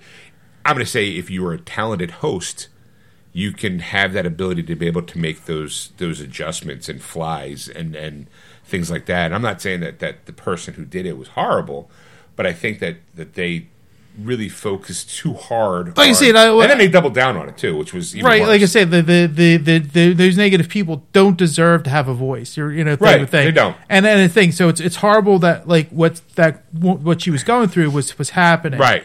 but you're going at the same time as you don't want to give that person those people that their 15 right minutes like you right, just 'cause the don't moment you moment you acknowledge them, that's it. You're done. destroyed You're you're destroyed because they're just going to pile on. They're nameless, faceless, you know, dirt bags trolls of Right. the internet Yeah. are just going to tear apart because they they know if you were staring at them that eye in, you know, in the face, they probably would buckle. But it's you know Wampa One telling you you're a piece of shit, and you're like, I'm not a piece of shit. You're a piece of shit. Oh, and then Wampa Rat Two is jumping and going, No, I, I, I you're like, and it just becomes this mass hysteria. Like Right. cats and dogs living together. You know, next thing you know, you're an old you're you're an old Wookiee with watching some porn. yeah, I, I really enjoyed the documentary. But yeah, I said I recommend it, especially if you um, if you're of our age, of our age or of the 2005 to 2000 and like, you know, there's always the shows like Disney's got it on, like you know, like hey, remember the '80s and remember the '90s, where they kind of take. Because Stacy and I started watching one of the '90s, where it's like they take a moment in in time and history, going, "Hey, this was what was going on back in the day, day and age in the '90s," and obviously, uh, the Attack of the Show and G4 will never be mentioned in those things because it wasn't mainstream culture. It was a subculture. So this documentary brings a light to that subculture that now is pop culture. Because it, there, that culture didn't exist until G4 and Attack of the Show came around. X Play, like all those, that the voice of the voiceless had things where it's like, oh, you're a nerdy comic book person. You had had nowhere to go. You know what you did? You had G4, and G4 accepted you for who you were because they were all the same. Especially when they did the Comic Cons. Like, I mean, you're like, oh my god, I'm just like you. You're just like me. Right. You know, like, oh my god, and and there was this really good sense of community and like a place of belonging that Right. seems to kind of be lacking nowadays. Maybe I'm just not looking in the wrong. Maybe I'm looking at the wrong well, spots. it's saying I like, should like be going to Blackpink concerts. Find my people. well, there's that time you wanted to be a brony, you know. right, right, yeah. Let's go to the Bernie's. Woo! Yeah. but the idea though was, you know, like like I, I, I was saying to somebody was we were talking about this, and I said it's one of those things where it's like you go to Disney and you put Disney ears on, you know, Uh-huh. and you're walking around Disney. and It's normal, Right. Like type of Totally thing. normal. But as soon as you leave Disney, you're not wearing those ears anymore. You might have them in your on a shelf somewhere, Right, you ain't going to work next day going, hey, I got my Mickey ears on. Yeah. You know, Yeah. you're, not going, you're not going to a movie with Mickey ears on, or going food shopping. with Right. Mickey- I, I think I owned the goofy hat that um, the genie wore at the end of Aladdin. Yeah. I bought it because I love that movie. I loved Robin Williams. But I had the opportunity to buy that hat. I bought that hat. Did I wear it at the park? Yeah. The moment I walked out those doors, took it off. It's like- I that's didn't- I didn't belong. That's exactly. Soon, I- soon, soon as you were like heading to the airport, that hat Right. went right off, and, And it it- never, never saw the light of day again. Never again. Maybe as a costume contest prank or something Maybe. like that as a I'll joke. wear, you know, oh, I got my Hawaiian shirt on, my hat. Woohoo! hey, allow Al, call me Dick. you know, just, That's that's the kind of thing. So that's that's that's what like it is now. Like like you you can go to a con Uh-huh. and wear stuff like that Uh-huh. and feel good about yourself, Right. And, and then because nobody's going to go, "What an idiot!" You no know, like one's to judge you. You Yeah. could be the fattest, baldest person and say, "I'm going to paint myself green and go as the Hulk," and everyone's like, "Dude, you do you." You, right. You know, you could be middle aged pe- Hulk. people will be like, "Can I get your picture?" Like, Yeah, and then stand next to you, like, you know, do Right. selfies or whatever, and you know, you feel the greatest moment of your life. But the next day, you're not going into work like it's Green Hulk. Right, you're you know, not- you're not unless, of course, you you're could get that. right? You go Figure it oh, off. Hit the wrong die. You're like you're sitting at work here, your damn day job. Click, click, click, click, click. Oh, I forgot to get that spot off. Try rubbing it off. Like, oh, I remember that. Shawn, why are you wearing green? Uh, I'm Irish. oh, it's July. well. Erin go bragh. But that's the thing. Like, was like watching the Highlander. That's Scottish. oh, damn. Still green. anyway, but that's the idea. Is it's like like there's certain spots you can go to, Right. But like where G four, it's just like you kind of felt more comfortable, like especially watching in your home and all, like Yeah. and, and then talk about with um, among your fellow nerds. Right, Going, like you- did you see Attack last night? Did you night? watch any of the Comic Con stuff because it was 24 hours, 24 7, or it was like all day long? You're going, oh my God, I had to be home, or I would record it all day long just so I can see what movies they're announcing. Yeah. Oh my God, who's there? This is great. Kevin doing the, the Hall H stuff. It's like, this is awesome. Yeah, all gone. Oh, God. Yeah. Those days are gone, and it's you know it's a shame. It really is. It All right. really is. All right, so now, okay, now we have a serious, a serious conversation we need to have. Okay. because uh, you're about to slip into Blu-ray and DVD new releases. Yeah. So why don't you do that and let's talk about something? Yeah, because this is a real short list. So it won't take long at all, kids. uh huh. All right, his is it's coming out this Tuesday for you. Uh, not much. So it's just 4K releases that are the big things this week. Uh, Beer Bloodfest is coming, getting a 4K release as a 2016 film. Cutting Class 4K is coming out to 1998 or 1989 film. Excuse me. Then we have Lone Stars, another 4K that's coming out, and that's from 1996. Then we have Police Story 3 Super Cops getting a 4K Star. release. That I think is a um uh what's that uh, uh Ja- Jackie Chan movie? That's Okay, in yeah, yeah. 92. And the Raid Redemption is getting a 4K release. It's a 2000. That's a good movie. Oh, that's a great movie. All right, let's move on to video games. Okay, there are okay. some video games coming out. All right. Legend of Grimlock, and not the one you're thinking of, because I had to look it up. Right, developed and published by Almost Human for the Switch, and that's coming out Monday, the 15th. Me not that Grimlock. then there's Bulletstorm VR, developed by People Can Fly and published by PCF Group SA, and that's for the PSVR 2, a Quest, and PC, and that's coming out the 18th, which is a Thursday. Then we have Prince of Persia: The Lost Crown, developed and published by Ubisoft for the PS4, PS5, Xbox One, Xbox Series S and X, Switch, and PC, and that's coming out Thursday the 18th. Then we have Turnip. Turnip Boy robs a bank. Turnip Boy robs a bank. Oh shit. developed by Snoozy Kazoo and published by Graffiti Games. Snoozy? yeah, Snoozy Canoe. He's he's back in business. No. Yes. What's he making? Uh, the, the kid who robbed the train. Turnip Boy robs a bank Turnip Boy robbed the bank? and published by A Snoozy Canoe? No, really? and published by Graffiti Games for the Xbox One, Xbox Series SX, and Switch and PC. That's coming also out That's Thursday. That's what the Snoozy's 8th. been up to lately. Man, I thought he disappeared. They disappeared. Nope. Making a game. Turnip Boy. Took a while. Robs a bank. Wow. Then we have then we have another code Recollection developed by Cringe, no Cing. I'm sorry, Cing, and published by Nintendo for the Switch. And that's coming out Friday the 19th. And finally, The Last of Us Part Two remastered, developed by Naughty Dog and published by Sony Interactive Entertainment for the PS5, and that's coming out Friday the 19th. Okay. I do know that I'm, um, um, as I talked about, I know I talked to Nazmi about the Power Washer, but the RoboCop game was okay. I didn't, Okay. I didn't finish it, but it definitely, it was fun. Um, but the problem I had was that he, because you play as Robo, the his movements are kind of slow and clanky. So because he's a robot, so I'm like watching him walk. And then there's you know there's open world moments where you're walking around the street and there's oh look there's a, a car parked illegally so you walk over to you have the uh, you know you can write a ticket and upheld the law. Like yay! You meet people and they have a problem and, or like this guy's drunk in public so you go you are drunk in public. You know I have to write you a citation. They're like come on man let me go. And you're like you can choose whether or not to let them go or uphold the law but you're also trying to make people like you because you know there's it's it's you know you're a robot. Um and then the avatar game is it's meh to be honest. It's i don't even think if you even really like the movies i don't think this game's either i don't think this game's for you. It's very far cry-ish meaning that like you are uh, a navi that was raised by humans apparently uh, on on what do you call it? On pandora. Uh, and it, this is during the first movie.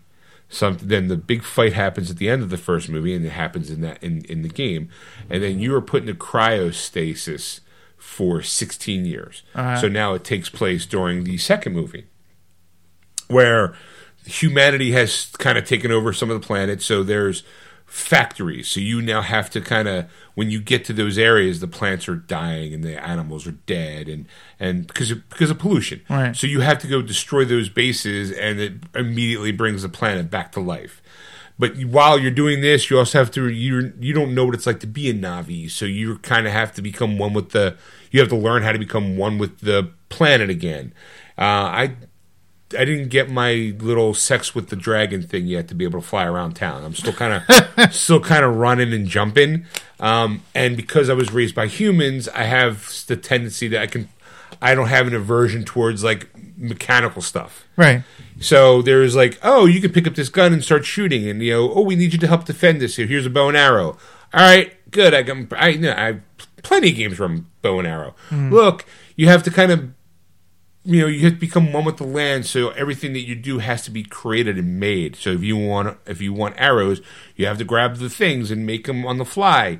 Um, when you go and capture a base, you have to destroy a generator, and then on this tower, this billowing smoke and flames will come out. And when it opens up, you're supposed to put an arrow, like a, an arrow with a grenade on it, like so it'll explode to bring it down. But if you don't have the material, you can't make that grenade to be able to get that to go off. So you kind of it gets a little difficult because they don't really.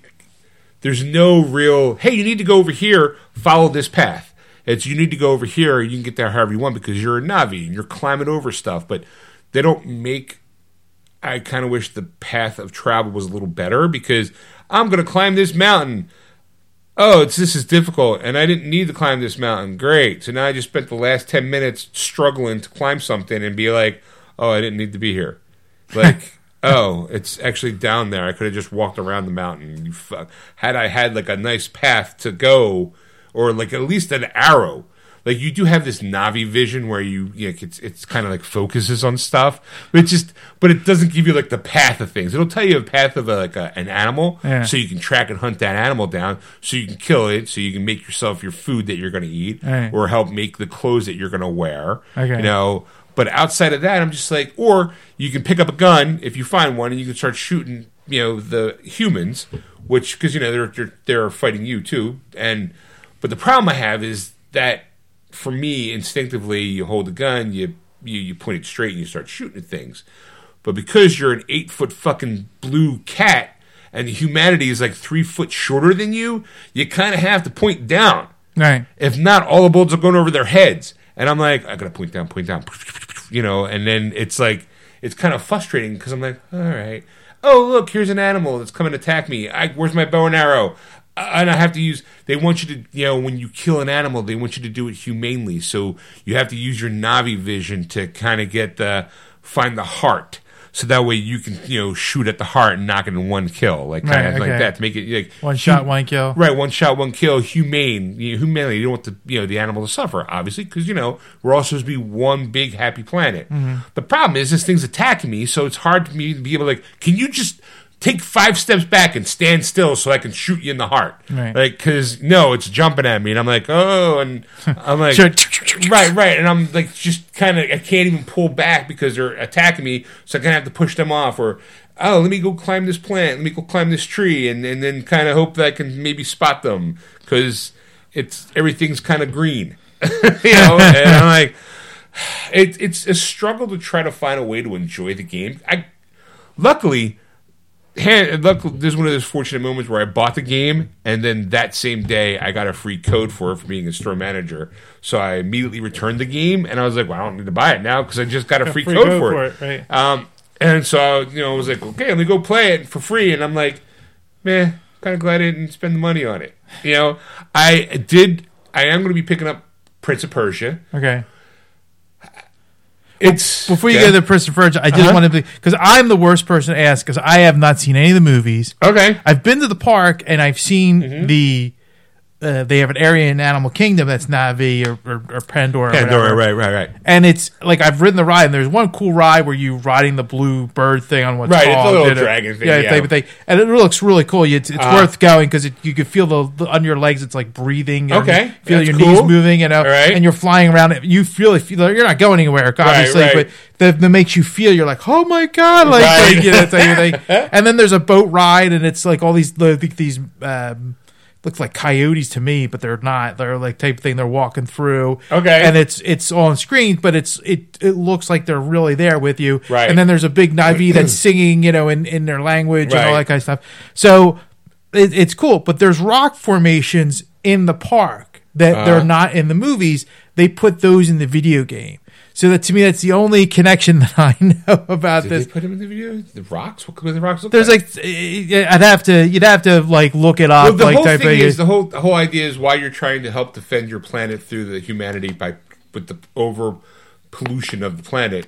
You also have to kind of reconnect with the planet and learn from your ancestors because you're a tribe that kind of is non-existent anymore. Right. So like you're like the last of your people. So now you have to find the plants to you know oh, there's also plants too that they put in in Disney that that wasn't Right. in the movies that it's in the right. video So game. now you have a plant with like a little thing for your he- your tail or your hair thing to you plug into. Yeah. And, and it gives you unlocks a memory core, which then helps you know give you like a new um like oh you can now land and not you know only for half as much damage if you fall from a height. You know those kind of things. Like it's like upgrades to your personality to your person. Um, then, of course, while you're tr- so you kind of want to run around and try to find all these you know trees to get to advance, right? To go around just shoving your your your Navi dick into things, kind of being like, "What are you going to teach me today, Elder?" That's just, it's easier. Like I see, you, you don't see this. Chris. Right. He's waving his hand around I'm- like I'm shoving shoving, my- trying to shove it into something, and it's like, Right. yeah, I'm gonna stick my dick in everything, and I'm trying to see what I can learn. it's exactly what it feels like. I'm going to stick my tail penis into your hole, and we're going to tangle. And these leaves are going to mesh in with one another because you guys see the movie because like they all have this this yeah, I know, I know. thing and they yeah. shove it into things and it's supposed that's how you ride the little blue thing you know like woo look because we are one we're a symbiotic relationship Right. i'm gonna do this with this plant shove oh that's what i'm talking about what are you going oh you're gonna teach me how to swim faster this is great like oh yeah where's the next one oh it's over here but you gotta get through this and go through the pollution all right i'm gonna do that let me run over here let me follow this branch this branch goes nowhere. Here's some rocks. Let me go climb these rocks. Oh, you know what? Here's like this weird rock formation where if I follow, if I pay really close attention to where this arrow's kind of pointing, and if I follow it, I follow it to a little special spot where I can scan and be like, oh, look, it kind of opens up the map a little bit. And I'm like, why? It just, I'm just, it's, it's, it's a struggle, Right. which is probably the reason why I'm going back to it's even Fortnite has gotten too busy for me. Like because they the new season started in Yeah. Fortnite and they added so much. Like not only is it your standard Fortnite, which you know has got the zero build and all the build, but now they added. You find out that they worked the deal out with Lego, so now there's you know um, Fortnite X Lego, and I'm like, oh my god, are you telling me that I can do like you know battle royale and like a, a whole world of us as Legos shooting at each other? Because I would love to see a Lego. I have a, the Xenomorph from Alien. Like you can tell me there's a Xenomorph Lego. Oh, I'm in. You know, carrot gun toting Xenomorph shooting. None of that. It's basically Minecraft with Legos, and only certain characters translate into Lego characters. So, like, I got no Lego Xenomorph, but I have a Lego Darth Vader, you know, or or a Lego Indiana. And I don't even think Indiana Jones. Like some Lego, some of the Lego Marvel characters, or some of the Marvel characters I have are, are in there. Right. But it's like, oh, so you're going to have to learn how to build, and you're going to do this and survive. And there's like a story mode. I'm like, I'm not interested in that at all. Like, I would like, give me a gun, let me go shoot some Lego characters, and when they die, I make that that, that Yeah. noise when they break. Like, that's what I was looking for. Didn't do that. Then, since they also, since Epic also owns uh, Rocket League, which is like their little RC um, soccer team, Right. there's now a racing world, so you can actually go and race in. You know, you can get a car, and those cars also translate into um, Rocket League, of course, because you know cross platforming, Right. Uh, cross pollination. So you can have this car, this car with this color scheme and that, you know, and these stickers. But you got to win these races. And here, if you get to this gold level, you know, they keep keep competing, keep competing, and you'll unlock new levels and with new stuff. And at the very end, when you reach the gold league, you'll unlock this character. So if you're like me and you want to try to get as many of the characters as you can, you want to kind of work at it. But it's kind of fucking boring. You know, it's a, it's a race, and I'm like, okay, this is fun, but then after a while, it stopped getting fun because I'm racing, but these guys are doing stuff that I don't know how they're doing because there's no like like why are these guys so much faster than me? Is, is it my car? Because now I'm starting to fall into that that concept, going maybe I don't have the right car. Maybe I need to you know get some V bucks, get myself a real car. Like, Huh. but it's not that at all. It's like maybe it's just timing, and I'm like, all right, that seems weird, but I, I could keep practicing it. But if you don't want to do any of those three things, Ed, you know your standard battle royale and your standard Fortnite stuff, or the you know they also own um, Harmonix, which is the makers of Guitar Hero or um, Rocket uh, Rock Band. So they now have a section in Fortnite where you can actually play Guitar Hero. You know, they actually have like I have my I have my controller and I go on and I'm on stage and I get they have actual songs like from artists and stuff and you're not Blackpink. Trust me, I, I can't wait for that to happen. But like I looked. but like um Bad Romance by Lady Gaga is there. So I'm like, okay, I, that's the song I can pick. All right, let me go play that song. I'm just saying that like you're playing this song like on a stage, Uh-huh. whatever, and somebody runs by and bam. no, no, no. It's, it's you're actually at like you are the performer in the concert. You and you, you and like four, three other people. Because you can pick drums, you can pick vocal, you can pick bass, and you can pick lead guitar. And then you know, of course, obviously, the more the better you are at it, the more stars you get, and the more points you earn, and the it, it and then you get to, there's also like this world where you can the songs you this is where you buy the songs for like 500 bucks a pop, 500 v bucks where it's jam songs where you can actually sit there and jam on like if i want like um Billie Eilish's um, "Bad Guy." I'm a bad guy.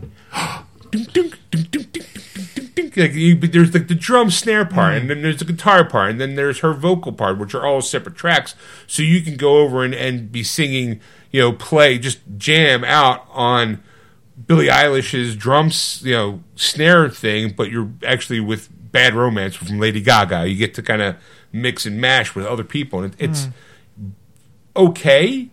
But I'm like, there's just too much going on. I, even if I want to go and, and play on the just regular old zero build Fortnite, the island they gave you is just so massive, which is frustrating because one of the one of the characters that you can, if you go up through the levels, is Pe- a swole Peter Griffin right? Like he's all you know, when he remember he loses all the weight and he gets all the muscles. Mm. He's actually now a playable character finally. And then one of the bonus things, one of the bonus memes that you can play is bird, bird, bird, bird, bird, bird, bird, bird like the, the little dance yeah, he does. Right. So I'm like, I'm like, I have to get that. I have to get that. But only way I can get that is I have to beat like, I have to get to level over a level hundred. I'm at like, I think like, not even like thirty four and the season ends. I think the end of February. I'm like, I gotta, I gotta work. I gotta put some work in to get there, and it just doesn't seem like it's fun this time around.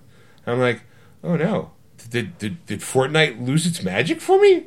Uh, or maybe it's just this season's just you know there's too Right. much going on. Maybe like because at the end of this season pass, um, I'm assuming all that stuff will still be there, but I'm hoping that they do something different because this one's kind of like, eh, not really keeping my interest as Right. much as I'm hoping. Yeah. You know, the other ones have in the past. Like, oh my god, I can do this and I can do that. Like, I don't care about the rock. I don't care about the racing. I'm not caring about the uh, the kind of bummed about the Lego. I'm like, Yeah. you know, you didn't say that it was going to be just that because I my hopes were my you popped my balloon. Right.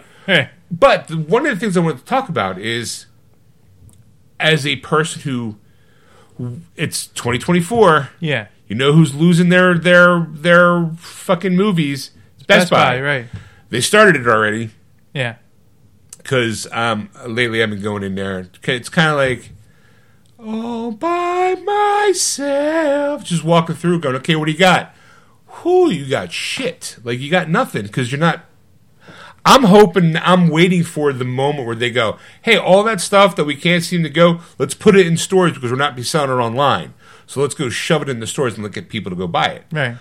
like which is the reason why like recently I was just there and I picked up the Eternals for their Steelbook 4K for 10 bucks. I'm like, wow, that was I that's a not a fine, but it's it's like all right, like For that kind of money, you buy it. Right, Yeah, like right. say, it's Thor- that. the Thor Love and Thunder Steelbooks, ten bucks. Uh, Buzz the Lightyear movie, um, for ten bucks. And I'm like, all right, you know what? This is.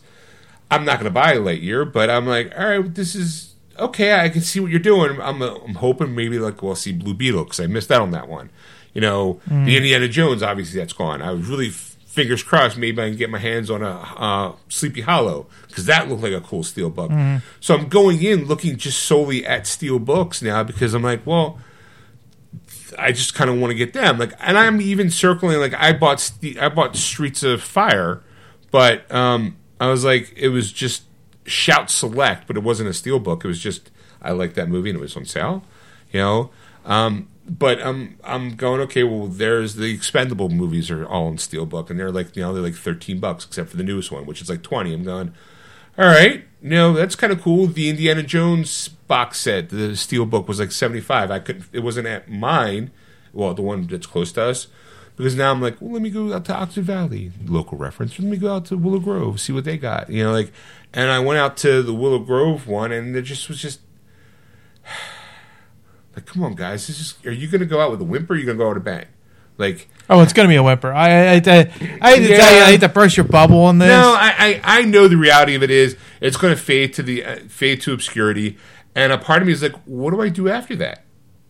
Like, I mean, it sounds like, oh, Shawn's all by himself. He just bought a shit ton of digital content. I'm like, I'm, a lot of the digital content is because I bought the physical content and it came with the free disc. Like the Indiana Jones movies, yeah, they're the steel book and they're like the white ones and all that stuff, but it all came with digital copies. Right, and and the one thing that I always get, like you know like like because I I have like eleven over eleven hundred digital copies of movies, and the thing is is that like you know and every once in a while it comes up is the fact is that I don't own them. You know like Right. like like I have them. I can watch them on my phone. I can Right. watch them on my computer. I can watch them on my TV.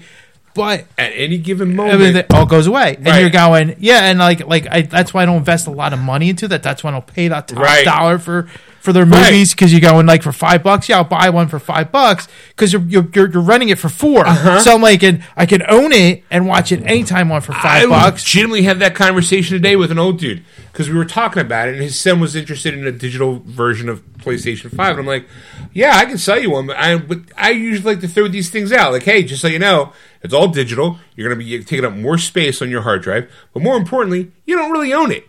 And the kid's like, "What do you mean?" The dad knew what I was talking about. I was like, "I'm like licensing rights," and I'm like, "Look, I gotta," and and I I was like, look, I'm a so I'm a media. I, I gorge myself on media, I'm, I'm movies, TV, and I know am I how I have I have a threshold, and I go, am I willing? How much money am I willing to throw away today? Right. Before is it is you know is Dressed to Kill worth twenty dollars to me? No, it's not. You know what it's worth? It's worth five bucks to me because five bucks will be like, eh, whatever. Right. You know, like some of the movies that I picked up, it's like, oh, well, it's five dollars. Like, uh, I think there's one I'm thinking about. It's an actual ten dollar purchase, and I'm like, I don't know if I want to pay ten pay ten dollars for Right. it. I'm like, yeah, I want the movie and all, and it's a movie that's been on my list for a while, but I think you could do better, Vudu. Right. Like, I, I can wait you out. I can wait. Uh, this is this is the long game. Hey. And I'm like, but I, I was like, told this guy, I was like, I, I have over a thousand movies now, and even if I did pay them five bucks a pop, that's five grand. If every single movie was worth five dollars, Yeah. And I'm like, and I know, like in full disclosure, I didn't pay some of them I got for free, but some of them, most majority of my stuff that I have in my library is because I own the physical version. You know, so I'm like, to me, I'm like, all right, that Indiana Jones and the the four pack. You know, like, yeah, sure. You know what? I got it. It might have been at the time. I think I paid a hundred bucks for it, but it's all four of the Indiana Jones in that little box set, and they're steel books, and Yeah. it they're they're white and they're just so gorgeous looking. And then I have the new one, you know, the steel book, and I'm like, that's a nice little set right there. Right. And I have them digitally, but at least if something were to happen to that Vudu, I don't care because I got them right there in front of me. Right. I know I own them on Blu-ray. Don't tell my wife, you know. But I wanted the 4K steelbooks, and that's kind of where I'm at now. Where I'm going into the stores, I'm going, what do you have? Like there is a, a movie that stars um, Nicolas Cage and um, Joel Kinnaman, the guy who um, was um, Randall Flagg, I think, in this, the Suicide Squad movies, and he was also the reboot RoboCop. It's called uh, Devil's Advocate or something. Something. It's um, Sympathy for the Devil, and it's twenty three bucks. It's a steel book, no digital content, and I'm just going. Do I? Am I just going to buy it? Like I'm holding it. and I'm going. It's a nice steel book. It's got both in it. it. It's probably the movie poster. I don't know much about the movie. It's like Nicolas Cage holds this guy hostage, and they have to do things. But why is it? Why is it called Sympathy for the Devil? Like, is Right. is is Nicolas Cage really playing Satan? Because I mean, I love what Al Pacino did in Devil's Advocate.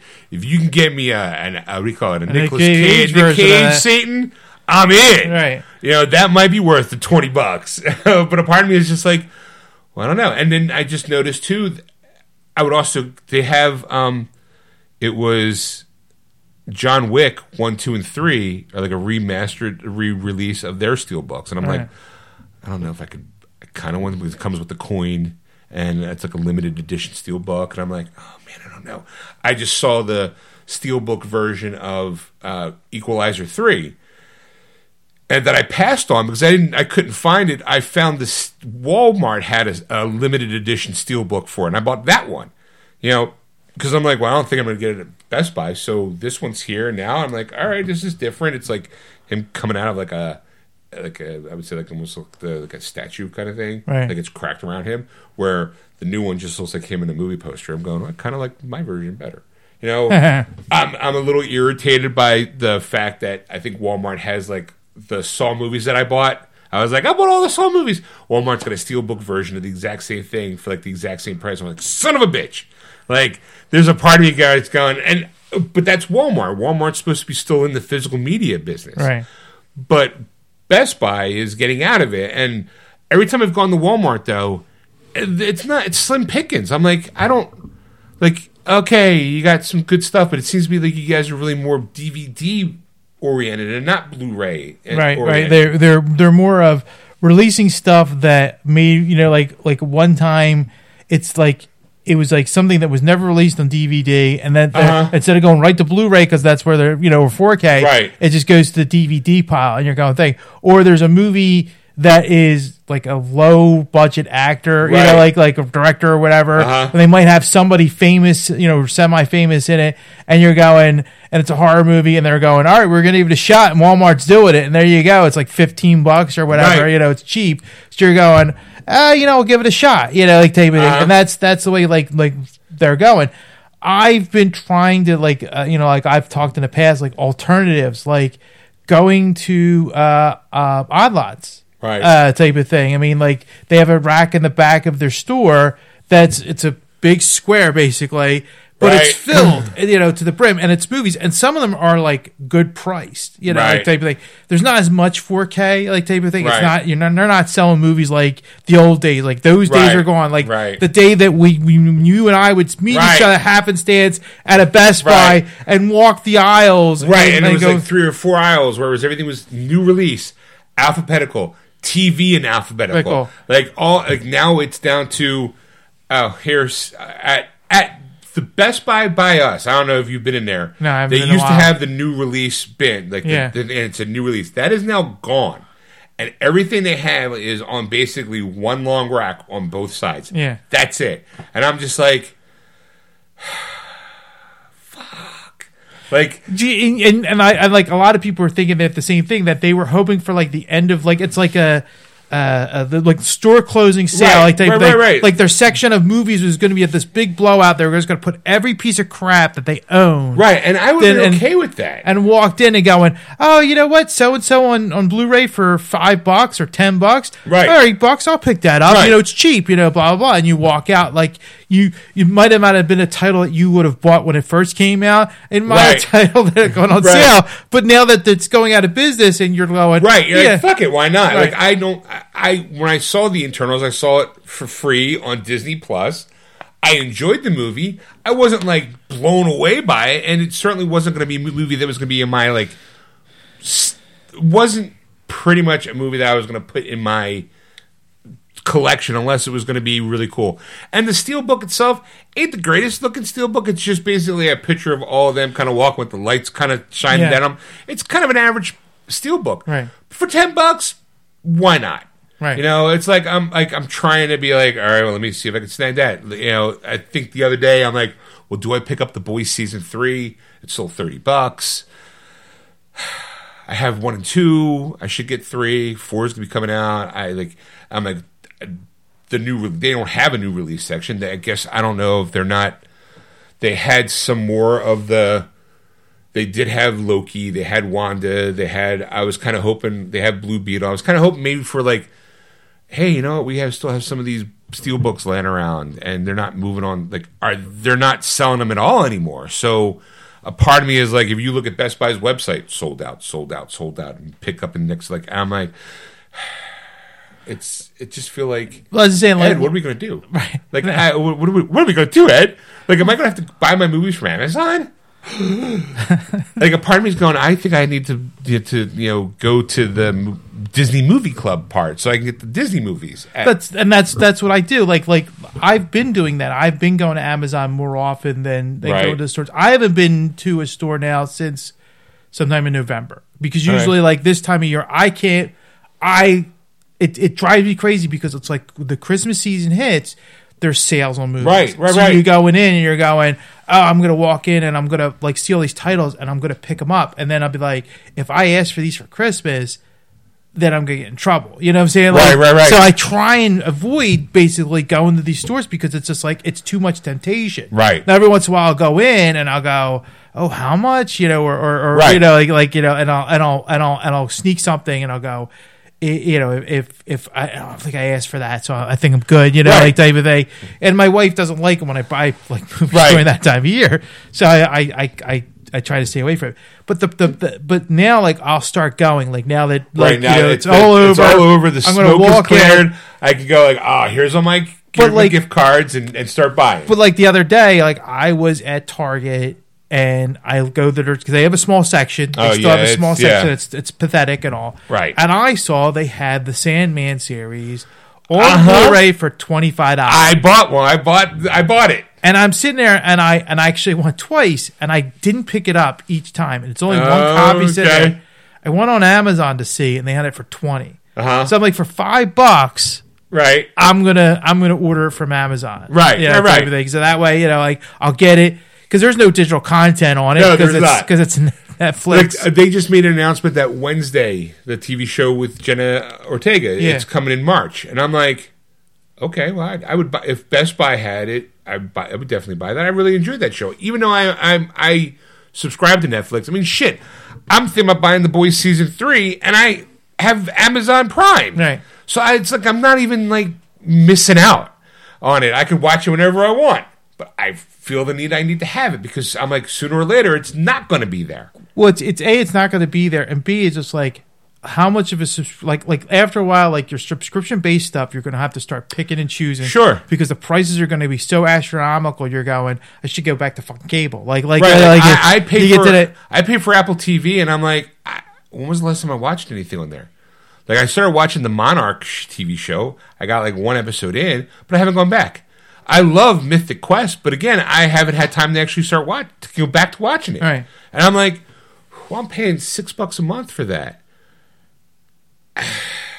and that's And I'm like- seventy two dollars that you're blowing a year Right, and I'm like for something are- that you may or may not get back to Right. And I'm like, well, maybe I should cancel it. Or like Netflix, I think just offered me the, hey, you have uh, HD, you can go to the UHD for an extra $8 a month. And I'm going, fuck you, no. like, and then I'll like tonight, what's going to happen is I'm going to go home and I'm going to be like, hey, well, it's the weekend. There's the weekend winter deals, boom, boom, boom, through Vudu. And I'm like, okay, well, that's five bucks. That's $10. You know, like I'm, I'll start buy, I'll buy like maybe two or three things that, way. Like a lot of the stuff that I bought digitally this over the holidays was like, oh, Fantastic Four and the Fantastic Four Rise of the Silver Surfer were five dollars a piece.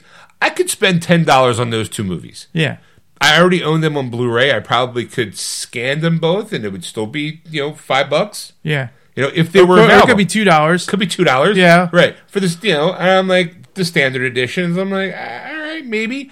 I do have a no bunch. some they some of the HDX are, Okay. are two dollars I'm to I, really look around I do have a bunch of DVDs and boxes because like I, my Blu-ray collection and DVD collection since I moved back home was been spread out through the house. Some of it's downstairs, some of it's in our second bedroom, and some of it was in my my own bedroom. Obviously, I meet Stacy. We get married. We come in, and over time, I had to get rid of the ones that are in my bedroom so to make room for her stuff. right So all those were all DVDs, not Blu-rays. So all those DVDs are boxed up into the second bedroom, not doing anything. I do have a little bit of a rack system that was basically Blu-ray TV shows that I was doing. Like my whole like, ironically enough, the Chuck series is there. Uh-huh. But I'm like, okay, but off to the side is a shit ton of steel books because mine's still buying Blu-ray because just because I ran out of just because the wife moved in didn't mean I ran out of I was just going to stop buying. Right. So it's like I have my TV rack with movies. Like I just had to put my internals. I don't have enough room on the bottom rung, so I actually have it with my video games right next to my PlayStation Five. Until I'll grab a handful and move them into the second bedroom, and then start all over again. And a part of me is like, I told Stacy, like I know you have a Stacy swore last year she was going to buy me that little program with the scanner, mm. so I could scan my stuff and and to have a better library. And I was like, I told her I was like, well, I want that. I want that because I want to be able to try to. Uh, big plan is to go through my Blu-rays and pull out the the, the we call it the ones that I have the duplicates of. You know, like I do I really need the Indiana Jones you know Blu-rays if I have the 4Ks? I'm gonna go. It depends on what's on the, the special features because I don't think I think the Blu-ray has better better fe- better Yeah. special features Right. than the current one. Right. Or uh, the other day when I bought um, I bought the Big Lebowski. Vudu doesn't have any of the special features on it, but Movies Anywhere does. And I'm Mm-hmm. like, well, they had the they had the steelbook at Best Buy.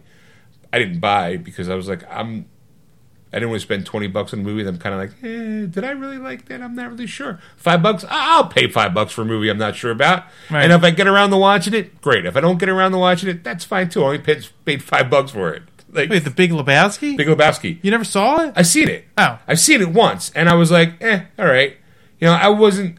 To me, I understand the cult status of it, and I understand. And a part of me thinks that watching it when I did, maybe I just didn't get it. Right. So sometimes I'll go back and watch a movie a second time, or I go, I I recognize that this movie is a movie that should be part of a collection, whether or not I'm, you know, Which reminds me because there was there was another movie that I've I've watched actually this past Wednesday Uh-huh. that I haven't seen in years, decades, okay, Decades. okay. What was it? and it was Murder by Death. I think I bought that for five bucks. and you know, like I bought it.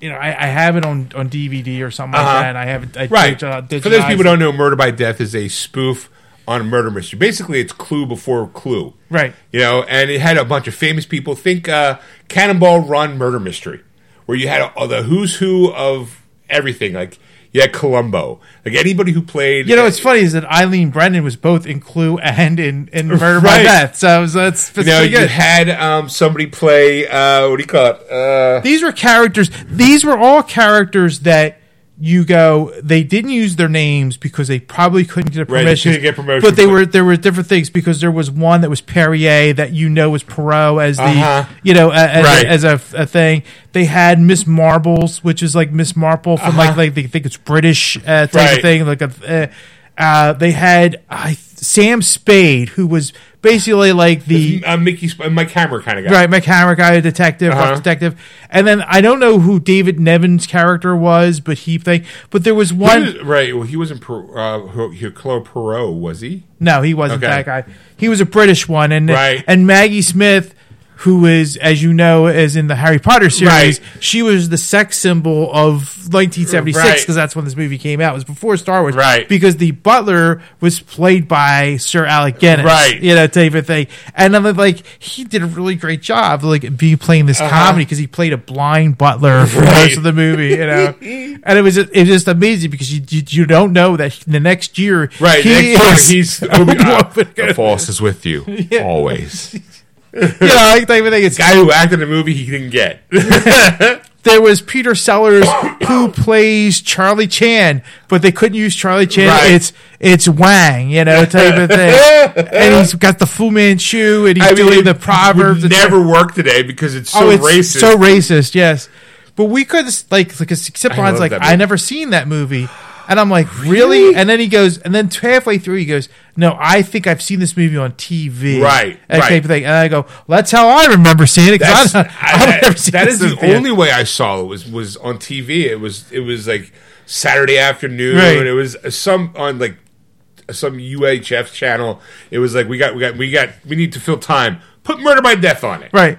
Grandma's gonna watch and she'll find some humor. And I remember watching, going, "This show's great." And then when it became a movie, I think I I think I had it on VHS, and I was like, "Oh my god, I love this movie." So I don't think I I think I own a Blu-ray, but I definitely know I, own, I bought it digitally. I, I have I have it digitally because that's how we watched it. Uh-huh. And it was like it was like one of those things. That's, it was of its time, you know, Uh-huh. type of Oh, thing. yeah. It wouldn't fly today, No. and a lot of people wouldn't find it funny today. No. But people who were who grew up with that, I think it's still hysterical. it's hysterical. Like it's like Blazing Saddles all over Right. again. You know, type of thing. You know, people would be up, offended today if that movie came out, but you're going. The people back then, you know, the Gen Xers just didn't care enough that, like, you know, it's just like, or we we cared, but we also knew that it was all in humor. That we had a better sense of humor about ourselves and about each other.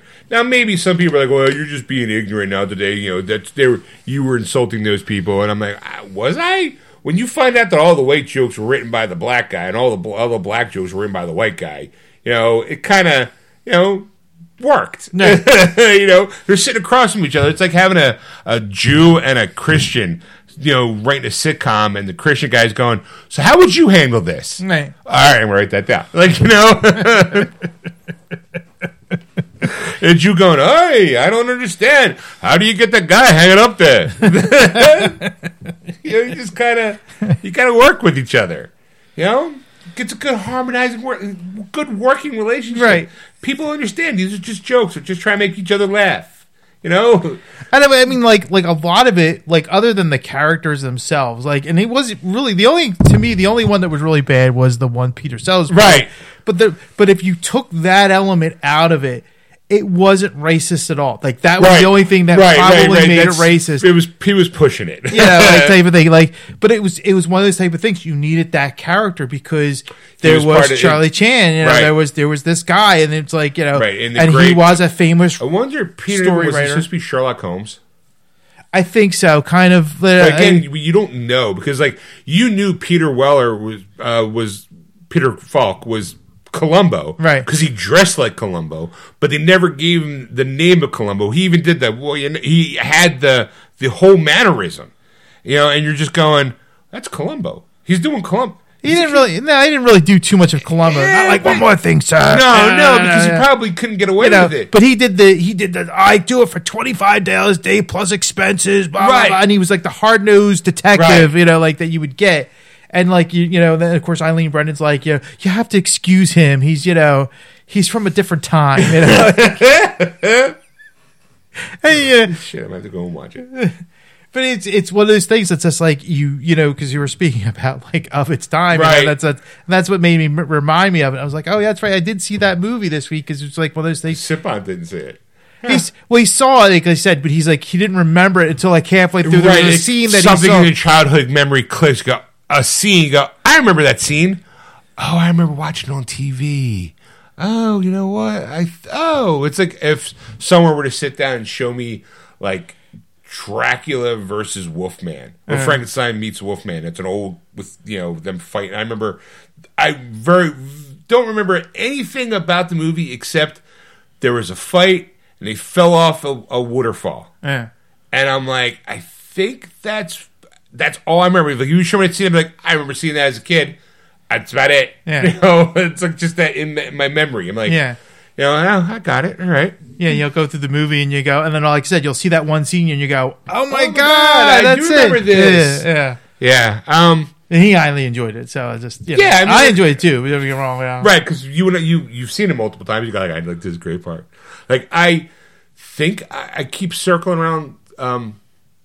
Truman, Shout. Truman Capote was in it. Sorry, Yes, too. Truman As Capote, as, uh, right. He was, He was- he was the, he was the he was the the mastermind, but the whole thing, Right. Which was funny in itself because of who he is. But Right. anyway, go ahead. Um, the uh, Shout Factory has been doing these, has been now getting into the DVD Blu-ray game. Like, uh, there's a, and it's called Shout Select, where it's movies that they feel like have were very fa- that should be in everyone's collection. Yeah. Uh, they just did a special edition for JFK, which was the standard edition, the director's cut, and a whole nother Blu-ray of like special features. And I was really interested in into because I just bought the director's cut on video, like on on Vudu, and I was like, because I didn't know there was a director's cut. I'm like, you're trying to tell me that movie's even longer? I'm like, all right. And then there's like some supplemental stuff through Movies Anywhere where I'm like, okay, I'm kind of interested in the making of and things like because that was a great movie, but it's never really you can't find it really anywhere. Yeah, of Um, so then they did one for uh, Clue.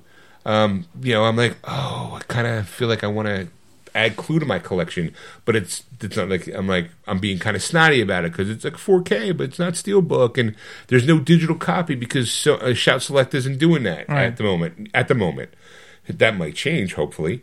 But there's a documentary on Vudu that I keep thinking about. It's like the Who Done It. It's it's basically a documentary on the making of Clue. And I'm like, Really? Yeah.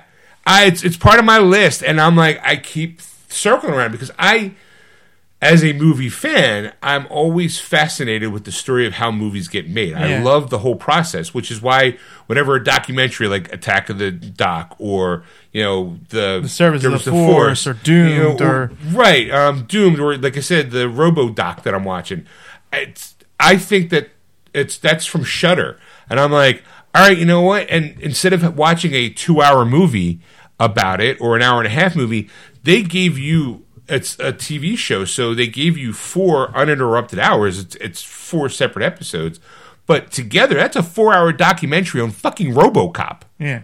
Like, um, who would who would who would think about something like that?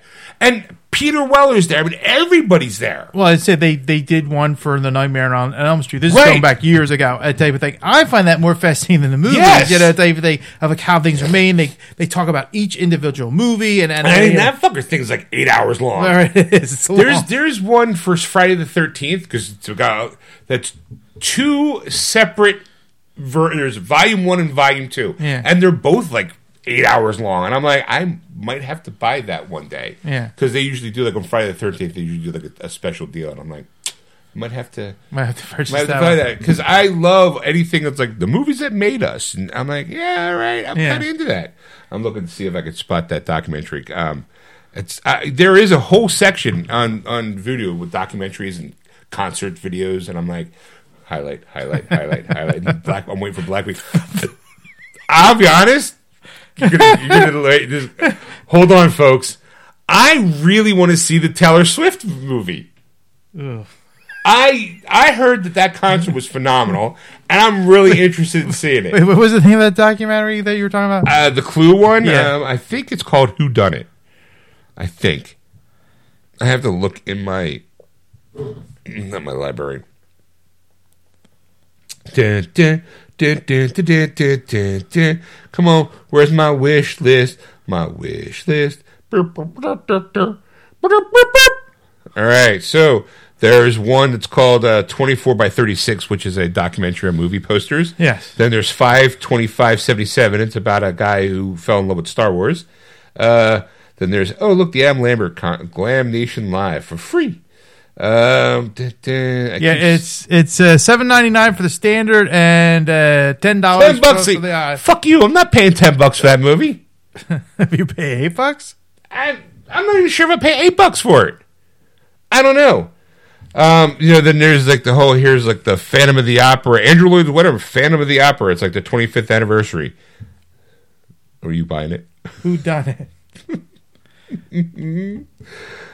You know, I'm like, oh, here's Bad Moms. I have Bad Moms Christmas. I bought that for five dollars, but Bad Moms is still thirteen dollars. Yeah, I, I, I, what I do now anymore is it's like when I see something like that, like it's on Screambox. Apparently, is the uh, the the you have to subscribe Oh, to okay, it. Like, okay. they- but like every else, you you have to buy it. You know, Right. like- so it's because like like that one you were just talking about the po- movie poster one. That's actually on Pluto for free. Right. So you- well, the Attack of the Doc, I was gonna start watching on YouTube, but it's actually on Tubi for free. Yeah. So I watched it through Tubi, and I'm like, all right, I, you know, sure, I can put up with commercials, you know. but I was like, I was like, I didn't feel like watching it through YouTube, so I'm like, I don't know how that's gonna play. Like every 30 minutes, every 30 seconds. Oh, here's an ad. Here's an ad. No, it wasn't that bad. Okay. It wasn't that bad. But it was like every fifteen minutes or something like that It went on for commercials. Okay. So you know, I'm like going through. Uh, like, okay, now here's what I'm really fascinated with. It's 10.99. Now, this one might be one that I might buy. uh, flat out right. It is Burt Reynolds, the last interview. It's the last thing he did. Oh. The last interview. It's called Burt Reynolds' last interview, but all right. Where he talks about his career and the things that he made, where he fucked up and where he didn't fuck up. Yeah, you can only buy it on either. You can buy it from Vudu or from uh, Prime. Right. That's three ninety nine. Is renting it, right? Renting it, yeah, right? yeah, not- yeah. Rent three ninety nine. Buy buy ten ninety nine. Right. I'm like, all right, and it's hundred percent on Rotten Tomato. I'm like, all right. I'm kind of, I'm, I'm, I'm, I'm feeling that one. Or it could be eight ninety nine for standard edition. I mean, you really, you really No. need Burton HD. I need Burton HD. All right. I needed, All I, right. you know. Here you go. Here it is. The Crystal Lake Memories, uh, complete history of Friday the Thirteenth, Part One, which is uh, uh, two hundred and thirty-two minutes. and then the second one, go ahead. That was just, I just stepped. Crystal Lake. I forgot the rest of it. It's. Crystal Lake Memories. And the uh, the second Uh, part's 170 minutes. There we go. Yeah, you can only you can only buy it or Uh-huh. again Vudu or, or Prime. What's the going price? I'll uh, I'll tell you in a second. More than a second. I'm still waiting for the Doctor Who, um, the Jodie Whittaker series to go on sale. Right now it's thirty dollars. I'm like, nope. Fourteen bucks for HD. Yeah, No. no. I mean it's long, but it's not you know not worth that. So, all right. So, uh, I do have some slight news, but I don't know. We caught up. I think it's good enough. I mean, there. Okay, no, there. I did mention a couple things. So, uh, Video Game Expo E3 gets permanently canceled. I think. Did we talk about that one? No, we haven't talked about that. That came when we were dur- we were on break Okay. here. So yeah, Oops. Page unavailable. Fuck. You we briefly mentioned it earlier in the show, but Right. yeah, yes, it's official, kids. Yeah. No. E3 is no more, and um, it's just a shame. I, I, I, I we like like when we were doing the show, we were really hopping heavy in this show, and Right. we were doing the thing.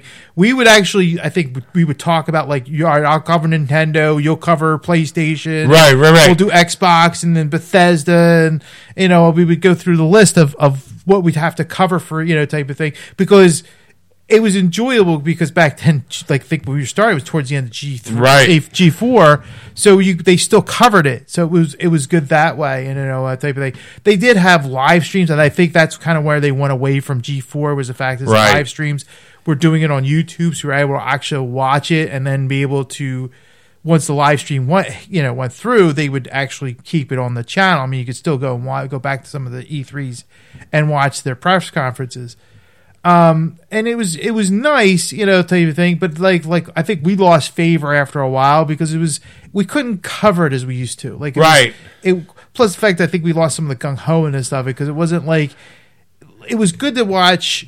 Especially Kevin and Olivia, or, Right, we or was- right. Sessler, or uh, Olivia, or not Olivia. Uh, uh, I can't think of the fourth fourth host, the the girl, the Mag- Morgan Webb Morgan Webb. uh, you know, the four of them like doing interviews and talking to actual game developers Right. about the game and stuff and and different things. They got you more excited about it than just showing like a little bit of the game. You I just know, think I got older and I didn't have much time. Show me trailers.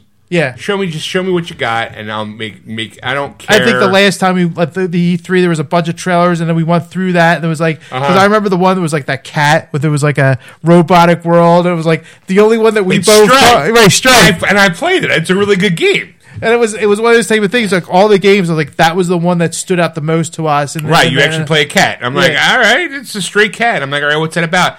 And then as a PlayStation 5 owner, it was one of the free to play games. They gave it to you for free. And I was like, screw it, I'm playing it. And it was really enjoyable. As weird as it sounds, you're just walking, you're not really solving puzzles. You're just kind of walking around and doing stuff and Right. interacting things. All right, but it was fun. Um, all right, something that also happened too while we were off. Apparently, um, Jonathan Majors fired by Disney slash Marvel Studios after assault guilty verdicts. Actor had played Kang the Conqueror, so uh, they have to change Kang apparently, or go a different way. Yeah. Um, I mean, yeah, I, was, I was, it was kind of, it was I kind of saw it coming. I don't know. it, Like, Hey, like did, did you didn't see it Well, or it's it's it's. I am of two mindsets about this. First, I was like, okay, he's gonna get fired, but second, it came back with the guilty verdict. He wasn't as guilty as everyone. I I it, I kind of feel like when you look at the video evidence, I don't really feel like it. It you know. um Well, here's here's the thing that kind of got me was the fact is, is that Amber Heard lost the case against Johnny Depp, Right, it was a defamation case. Right, right. and and and I mean I don't know how Johnny's doing now, um, type of thing, and it's not that big of a deal if he's he's doing well or not. I mean he's he's a millionaire and he's a star, and, right, he's fine. You know he's he'll he'll survive, but Amber Heard still is kind of like he, like. I thought like the Aquaman movie they would have because they were talking about getting rid of her character completely, Right. Type of thing, but she's still in the movie, Right, so I think she's in it for like twenty minutes, if that. yeah, and it, it was it's like like I think I don't know if it was Meteor and they cut it down or or like like if they made changes or whatever. And I know it's an expensive th- type of thing, but then Sure. you you go like Jonathan Majors who you know is found guilty, you know, and I was like it's questionable whether Uh, yeah, I don't, I'll be honest. This is me gonna uh, hold on. Gonna push on my my soapbox a little bit. Honestly, I think his skin color had a lot to his guilty verdict. I'm gonna be honest because it was you, there's video evidence of her beating the shit out of him, like and him tr- running away from it, like you know, and it just seemed weird, and it just seemed to be like. And of course, what they do is the moment he gets, you know, slapped with something, like this goes back to the 18th. So I don't know if you want to look to see if there's any update on this, but um, it was after it was Majors played Mega Villain, um, who remains he who remains from Loki season one. He was also in Loki season two. Um, having stuck with the actor over months since his arrest on March 25th, WME continued to represent Majors. His longtime agent Aelan Raspoldi testified briefly in his defense that week uh, as the last witness of a nearly two-week trial. Um, he Who Remains was plotted to be the big baddie during MCU's Phase Six and Seven, Five and Six, sorry, with the character getting his own movie, Avengers: The Kang Dynasty, scheduled for May first, twenty twenty six. That movie recently saw its director Shang Chi's Destin Daniel Cretton exit due to his busy dance card on other Marvel projects. Uh, I'm sure it is. Uh, it's to be determined in regards whether Marvel keeps the Kang character in act while recasting the part with another actor. Michael Waldron recently was tapped to write Avengers Kang Dynasty. This was after being set on the Phase 6 finale Avengers Secret War. A Loki Season 1 showrunner was brought aboard to give the Avengers movies a fresh take given the situation here with Majors. Uh, the season two finale of Loki, spoilers, seemed to leave the fate of Kang the Conqueror and his variant up in the air. It's not the first time that the studio has had to swap out actors for a specific role. Ooh. Well, Um, Well, the, the the also too is you have to look at the fact is is that like Di- it's Disney, so Disney really has like almost a zero policy. they have zero to- tolerance. Like, oh my god, you stepped out of line, you're fired. Yeah, and it, and it's like it's like whether or not you're really guilty or not, it's just bad press that we don't want to deal with. You know, like kind of thing, and you're you're out the door. So you you kind of go, you kind of go, okay, like I I, I kind of get it because you know Disney just does, but it's, it's a lot of that's been happening late, which which is a shame. You Right. know, like I kind of miss the old Hollywood days where they had fixers. You know, Right, Like none of this shit would like make the light of Ray day. Donovans of the world Yeah. going in, and going. Oh, I'm sorry, no, you don't understand. This didn't happen. Here's some money. Look the other way. Now, unfortunately, there are still people out there who do that, but just news are people are willing to offer more. Yeah. Oh, they're going to give you a million dollars. We'll give you two for the the exclusive. You know, and now that everything's on camera, wherever you go, it's easy to pull that. You know, pay somebody. Yeah, I'll give you something. Something. Let me, let me give me the footage Right. you know let me let me break it i just it's just it's a shame because i sometimes i like people are like would you want to be famous you would have asked me maybe 10 years ago i'm like yeah sure i think i could handle it nowadays i don't know i'm sure that i know i got closet uh, skeletons in my closet and i sure should know that there's people in my life who i don't deal with that would definitely be more than willing to come out in the woodworks to be like, no, Shawn did this when he was 17 or when he was 18 or God forbid you shouldn't have seen him in his 20s. Like, you know, and it would could ruin any potential like life I have based Yeah. on stupid decisions I made when I was younger. I don't you know, now granted it's this is not this is more current, but I would definitely be afraid to be like, you know, in the limelight as much because I would do like you know I'm just gonna I'm gonna move somewhere solitary and and just hunker myself down or move out of the state completely. Right. I mean, it seems to work really well for Johnny Depp, Madonna, like you know the, the celebrities of our age seem to have said, "Peace out, I'm out of here." Right. You know, and and gone and live their lives like either you know or middle America. I mean, look, at Dave Chappelle. Dave Chappelle lives in like Ohio, I think. You know, a nice little quiet neighborhood. Yeah. you know, uh, so it's like. Well, they, Alright. they- I mean, too, like, and I, I don't, I don't want to, I don't want to kick him this man when he's down. But Right. I'll be honest with you, I don't think Kang, that, like him as Kang, was really that great. Like, He was really good in uh, um, what do you call it? Creed Three. It was, and I, I I'm sure, I'm sure he I'm was. sure he was, but as Kang, No. not having it. I, that's fair. I mean, I'm not saying like that. Maybe again, I mean, it, it, it like when, when you when you saw him in the first season of Loki, it was like you get to him, you go, I'm like, that's the big bad guy, and he's like, yeah, it's Right. the Conqueror, and you're going, I don't see it. And then when they did Ant-Man three, and, you, and it was in that, you're going, I don't see it.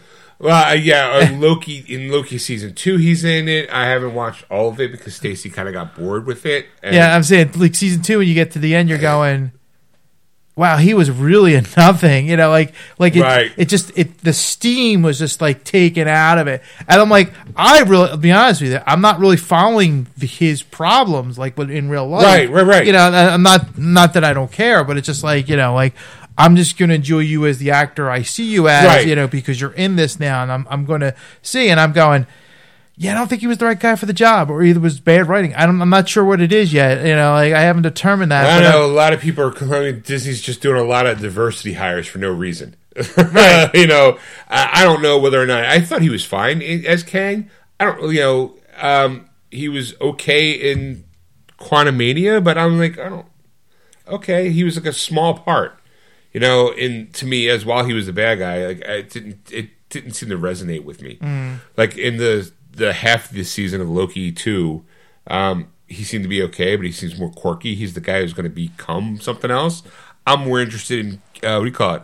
Short Round's character. Yeah. you know, I liked him, I, but I like him. Um, so I I don't know where they're going to go with their line. In fact, you know, are they going to cast somebody? Someone says they're going to maybe do, you know, bring in Doom at this point now, you know, as the big bad guy. I, I, I say still go with one thing. Just get just hire another black actor to you know portray Kang. You know, kind of looks like Jonathan. Right, Majors right. The last bit. thing you want to do is, you know, like to completely change his gender or identity. Right. Keep it as an Af- as an African American male. Bring him in and just, you know, just go keep going with it. right. Yeah, like he's a variant. He's very. That's exactly it. You know.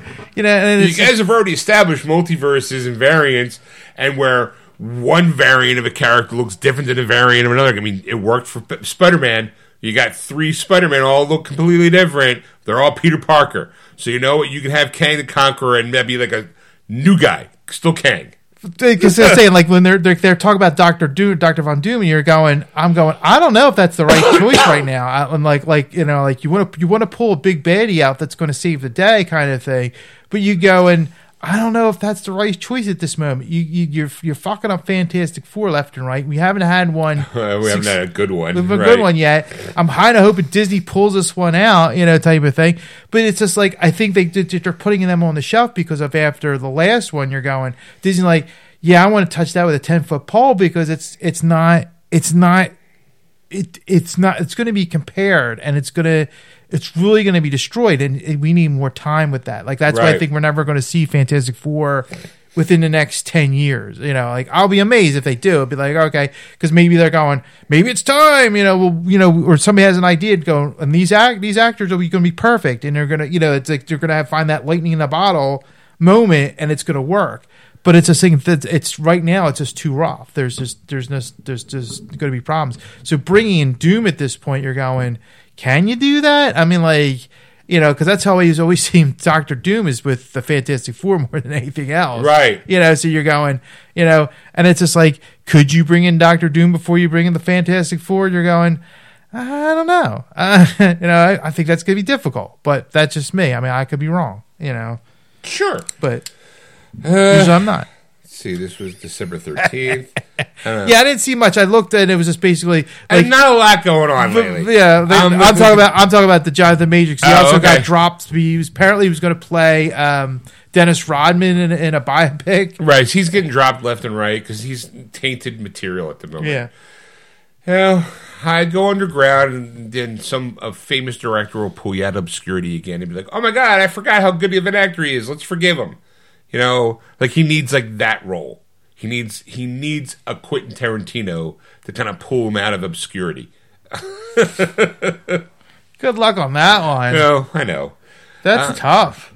Yeah, every every every hero needs a redemption arc, so he just gotta find the right one. You know, or what'll happen is have See, but I, I'm gonna, I okay, always, I'm gonna ask you a weird question. I think I already know the answer. Have you seen the Rebel Moon on Netflix yet? no. Me either. And the reason why I was bringing it because now I just I thought of Ray Fisher during this whole con- during that last comment in that last story. I was like, whatever happened to him? Because there's a guy who put his foot in his mouth a lot. You know, and, and then nothing ever happened. Like, oh no, he's in Rebel Moon, but I think he's a voice in Rebel Moon. He's in. I I don't think he's a face of any. Like, I think he plays the voice of a robot. Really? Yeah, it's supposed to be like rumor. Well, it's supposed to be Zack Snyder's version of Star Wars that he. That's what I heard. right, it was like a pitch that he had that everyone said no. So I was like, well, fuck it, I'll make it. My Netflix is like, we'll give you money to make it, and it's a part one. Part two, I think, comes out in March. You know, and part one, people are saying it's funny. Clear lines have been drawn if you're in Snyder's camp or not, because a lot of people are going, "This movie sucks." I can't understand why you guys like him so much. And the other the fans are like, "No, you don't understand. This is called world building." You know, and they're like, "There's nothing happens. It's all set up." Oh, really? Yeah, apparently there's like there's some small action pieces, but again, it's Zack Snyder. So guess what happens? Slow mo. Uh, you know, so there's a lot of It's slow- all like suck all this the the environment in the Right. background, the art. The, right. It's like know. look at this moment. It's a still. Oh, how gorgeous it is, and this violence or whatever it is. I do want to see it because I'm kind of curious, just because I mean, don't get wrong. I, there's a lot of Zack Snyder films that I like, I don't. I, and then and, uh, and like thing. There's some that I'm like going, ooh, that's that's not. that- like that's it. that's kind of a miss for me. Yeah, I I'm gonna say, but there's a lot of directors and, and artists that I, you know, some things are great, and some things suck. And just right, like, and it, it's just I find it funny that I'm like, all right, well, I would like to see what Zack Snyder's version of a Star Wars movie is, but this version apparently isn't great. like, but again, I have not seen it, so I don't want to. I want to reserve judgment for myself. Be like, I'm going to watch it one day soon, hopefully, you know, so I can sit there and, and judge accordingly uh, Right. or or comment accordingly. Just be like, all right, I watched it. It's you know, meh, it's okay. But a lot of people are either hating it or they're like the Snyderverse people, like, no, it's great. Give him all the money. Let him make all the Star Wars and all the DC. He's the genius. Speaking of geniuses, um. there's an article about me. yeah, I can see James Gunn's name popping up a lot here. Uh, James Gunn reveals why Michael Rosenbaum isn't Lex Luthor in Superman Legacy. Would you like to hear about that? Yeah, All right. Uh, yeah, I don't know if you know or not, but him and uh, both of them are their friends. Okay. So, uh, Superman Legacy writer director James Gunn delves into why Smallville star Michael Ramos, Rosenbaum isn't Lex Luthor in the project. Uh, James Gunn revealed why Smallville star and veteran Lex Luthor actor Michael Rosenbaum isn't reprising his role as the last son of Krypton's arch, arch enemy in the project. Uh, in a response to a fan on Thread saying that Rosenbaum deserved the role, uh, Gunn replied, I love Michael. He was my favorite Lex, and he's one of my very close friends. But I wanted a Lex who was contemporaries with Superman. Uh, the conversation between Gunn and the fan in question occurred in a post that also had been shared on Instagram, where Gunn confirmed that Nicholas Hoult, the guy who played Beast, um, would be in Lex's movie, which has been previously announced. Uh, during the post, the filmmaker hinted at the DC Universe version of the character, commenting that he and Holt talked about how they could create a Lex that will be different from anything you ever seen before and will never forget, while having dinner together the night before. Uh, however, Gunn didn't give any more clues on what Legacy's Lex will be like. Uh, apparently, Legacy won't be an origin story. I don't know if you knew that. That's kind of good. I'm Yeah, glad about that. finally. Yeah. Uh, moving into the film itself, Gunn stated that Legacy won't be an origin story, avowing that he, quote, thinks we've seen Superman's origin enough in films at this time. Gunn and his DC Studios co president and co CEO Peter Safran would later say they view Legacy as a workplace origin story, which could imply that some of it will focus on Clark. It's all about the Daily Planet. Right. You only get to see the suit for like ten minutes. Right, it's all about the gritty news reporting. That damn lane, that damn lane keeps stealing my bylines. God damn that lane, how'd she do it?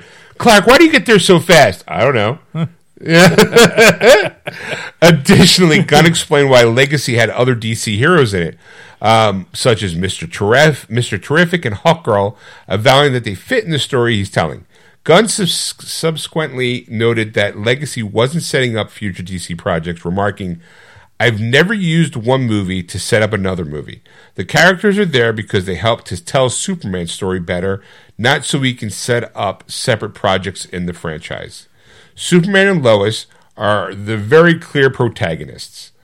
Uh, regarding Legacy's tone, Gunn promised that the Man of Steel's return to the silver screen won't be a comedy, conveying it's easier to take a character nobody knows, like the Guardians of the Galaxy or Peacemaker, and then do whatever you want to them.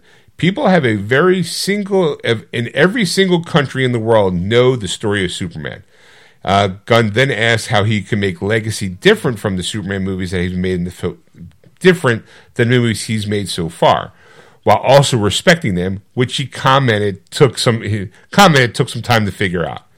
Uh, just so you know, Superman Legacy arrives in theaters faster than a speeding bullet on July 11th, 2025.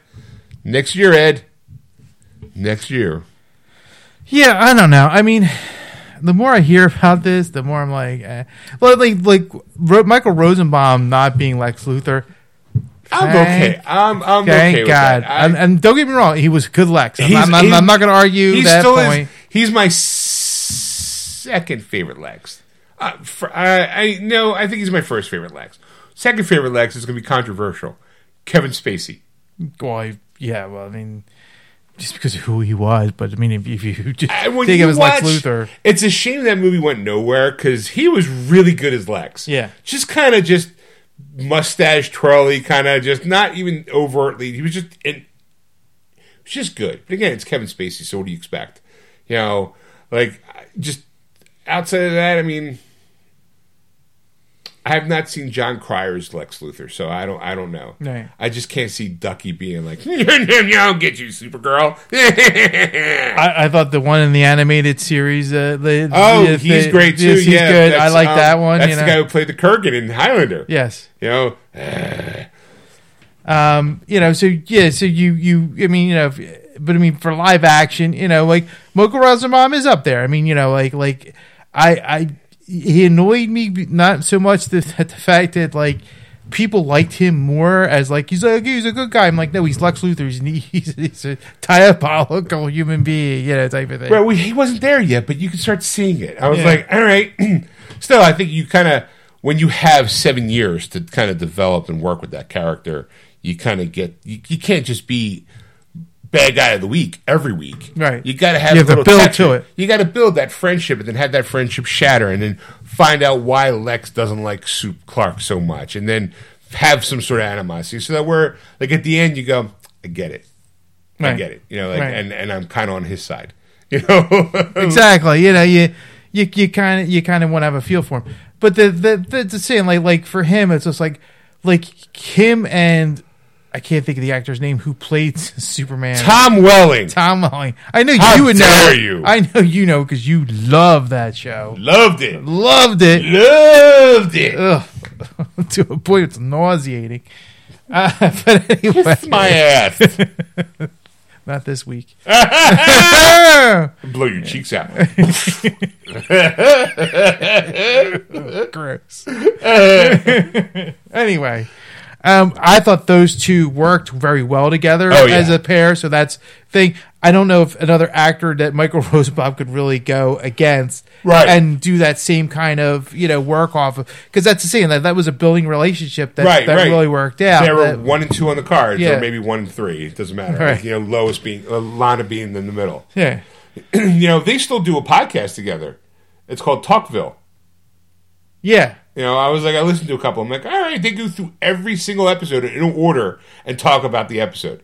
I'm like, because Tom kind of hasn't watched the show since ever, because you know he was young and he's like, I didn't want to be like a part of it, like because he was having a hard time separating that.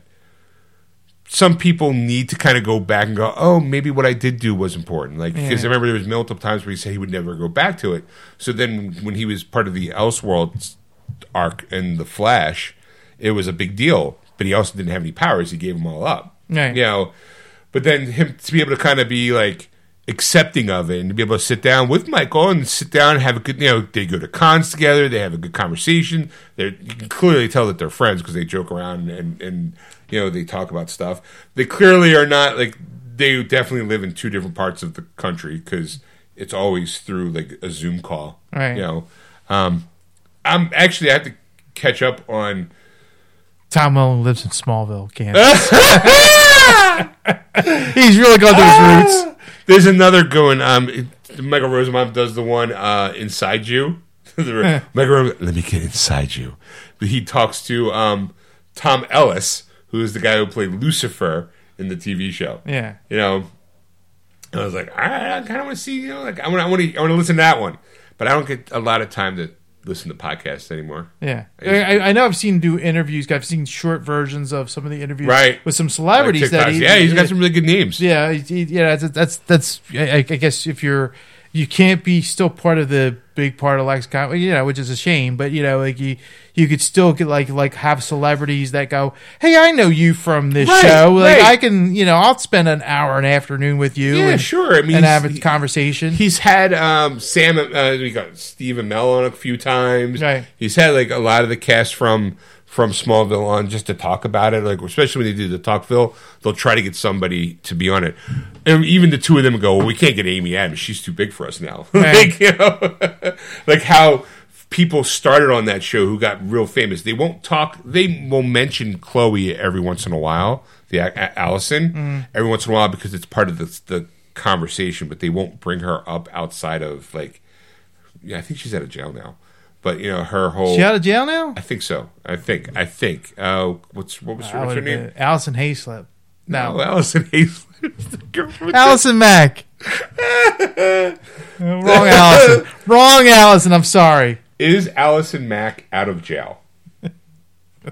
Allison Mack, former actor in Smallville, who was a key member in the leader Keith Raniere's NXIVM cult, was released from prison on Monday after serving two years of her three-year sentence. She pleaded guilty to racketeering and racketeering conspiracy charges in 2021. So this was July 5th, 2023. So last year she was out. Okay. July, she's free, roaming around. I wonder what she's done since then. Probably nothing. Hiding. Probably. Yeah. July 5th, 2023. Because that's the. I mean, if, if there's a documentary on that whole thing, Uh-huh. and my wife was watching it, I watched I think Stacy started watching b- it. bits and pieces of it, and it was just like it was so amazing, like how this guy was so charismatic and developed this whole like it's supposed to be like a self help type of thing, and and it was it just grew and grew, and then she kind of took like parts of it and Right. made her own, like not really make her own, but Right, she, well, she was- with she was- his blessing, you know, type of thing. And, Yeah, she was vetting out other girls for him. right. Yeah.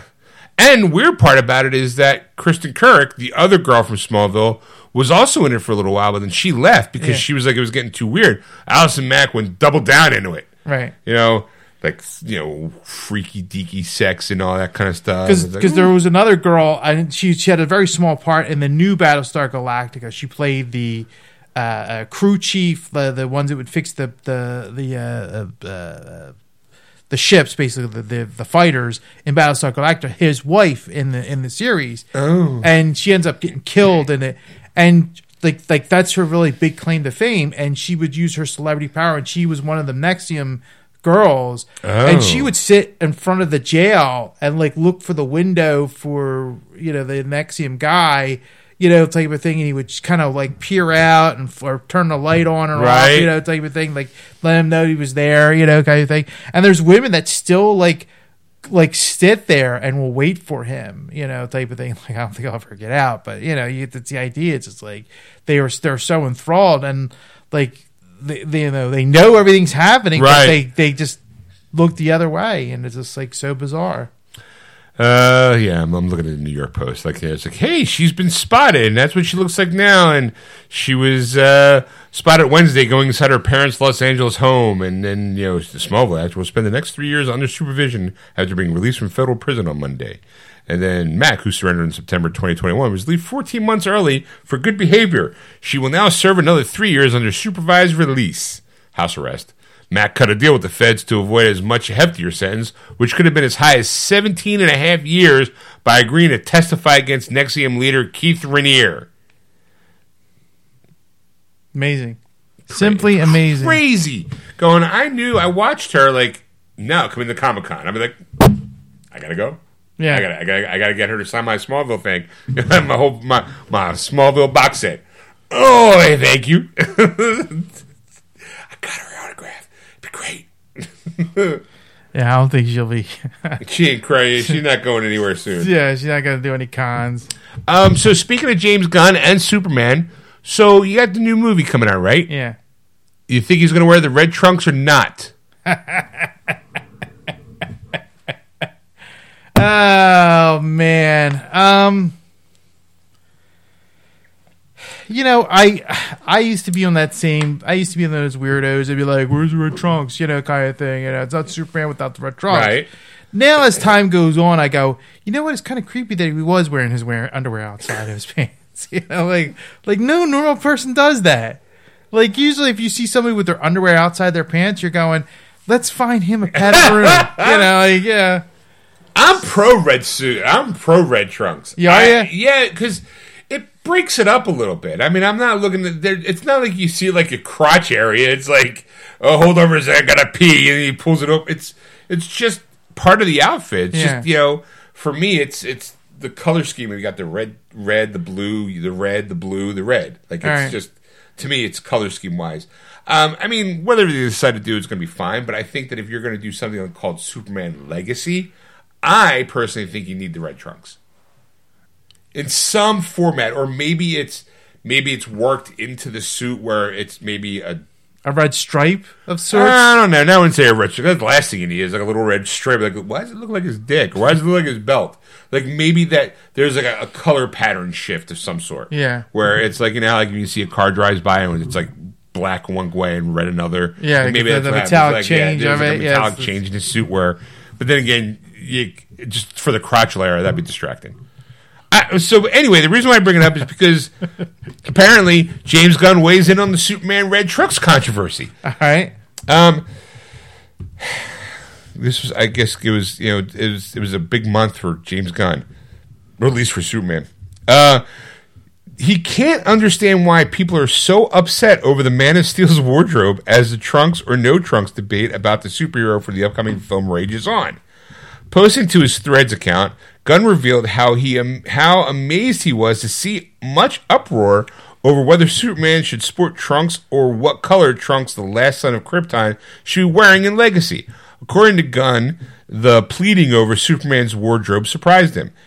As a quote, you wouldn't believe the amount of pleading and, and upset I get based around trunks or no trunks. To me, it's not the most important aspect of Superman or his story, but so many strong feelings. No, I get it. I mean, you you you you want to have something like, especially like like the Superman you grew up for. For I mean, I've been in the two thousands. I mean, from from his birth, basically. I think uh, you know an initialization of him till today. I mean, he always had red trunks for the longest time, and then Sure. the movie's going, yeah, let's get rid of the red trunks. It's not really working. Snyder got rid of the red Yeah, trunks. Yeah. And then you know, and it's you kind of you you know, and I, I know like it's just one of those type of things where you just go, it's it's so iconic, and you and you go, i- i- it's kind of weird not to see them because you you you got so used to it over Right. the years. But then, like I said, as time went on, I kind of they kind of went away, and I'm like, uh, I, I don't think it really matters, but I think that uh, ultimately, as long as then every time I've seen the movie, the only time they really cared about Superman's red trunks was the Christopher Reeve era because you wanted to live it lift right from the comic book, and they didn't know any, they didn't know anything else. Right. But even if you look at Batman, the Tim Burton version of Batman, all black, no out trunks whatsoever. Even though his source material was, uh, we call it a underwear on the outside looking sp- uh, Batman. The Frank Miller stuff, Frank Miller still had him in, in the, the trunks on the outside. I don't know. I mean, it's it's tough. It really is because I mean, if you can get it to work, you know, of course, I'm like, I would like to actually see trunks on the rubber suit Batman because the badass really was distracting. I have to say, you're gonna have bad nibbles. You got the bad cod piece, I guess. because it's just really when they they did that. Yeah, they put the suit on and you just and they turn around, and you just see the badass, and you're going, oh fuck, I don't want to see that. You know, like put something on. Put some put some trunks on. Put some clothes on, you damn Batman. So he also responded with a fan who claimed, "If there will not, if if there will not be a Superman costume, then don't make a Superman movie." The DC studio execs co-branded the fans take extreme, claiming the superhero's fit has changed several times throughout the various Superman projects, stressing that the trunks and other aspects of his com- costume shouldn't matter. He said, This might be an extreme point of view. Uh, the costume has changed in many, many ways throughout the years. They are all, or mostly all, valid versions Superman, with or without the trunks, with or without the yellow S on the cape, with or without the black around the S, with or without a mullet, and so on and so on. uh, so the red trunks debate continues. Uh, it's potentially costume legacy has raged on for months, with Gunn going as far as to poll fans to see what their preferences were. The director further ignited speculation when he recently teased the possibility of bringing back his renowned red trunks for the DC Universe blockbuster. Gunn shared images of artwork from this comic book series, Superman for All Seasons, where Superman wears red trunks. The classic red trunks have been underutilized in live action Superman films, but Gunn's recent social media activity suggests legacy star David Corenswet could be wearing the trunks in the titular role. Uh, yeah. I mean, I don't, I, I don't know. I guess I gotta, I gotta see how it looks. I gotta see if it's functional. The function. I mean, like you know, Is it functional? is it a functional? Does it got like a little pee thing going on? I, I don't, you know, maybe it's, it's, it's what do you call it? I use it as a target. and that, that's the thing. Like you know, you if you if you have the trunk, if you don't have the trunks, you need a belt. If you either no, you know what? Either way, if you, if you trunks but or no trunks, you need a belt. I was going to put that out there. So, okay, so what he needs is a sensible slacks with a belt. Because, you know, the last thing you want is pants to fall down. You know, Well, you know what? I mean, it's You a know onesie. I was- Suspenders. Suspenders. I think this is time for time for the first super spider or super Superhero with suspenders. superhero and suspenders. not I just like so. red suspenders. Get him the whole rainbow Mork from Mork suspenders. Suspenders, that's right. You Include everybody. Include everybody. Really piss people off. Look, I'm wearing a rainbow. I must be pro whatever. Right. You know, no, they're just rainbow. He's allowed to wear rainbow. Right. Should nope, nope. It sends a clear cut message to our youth that Superman's woke. No, they just have him wear a t-shirt says "I'm what's stupid." it's a new costume. I decided to put away the trunks.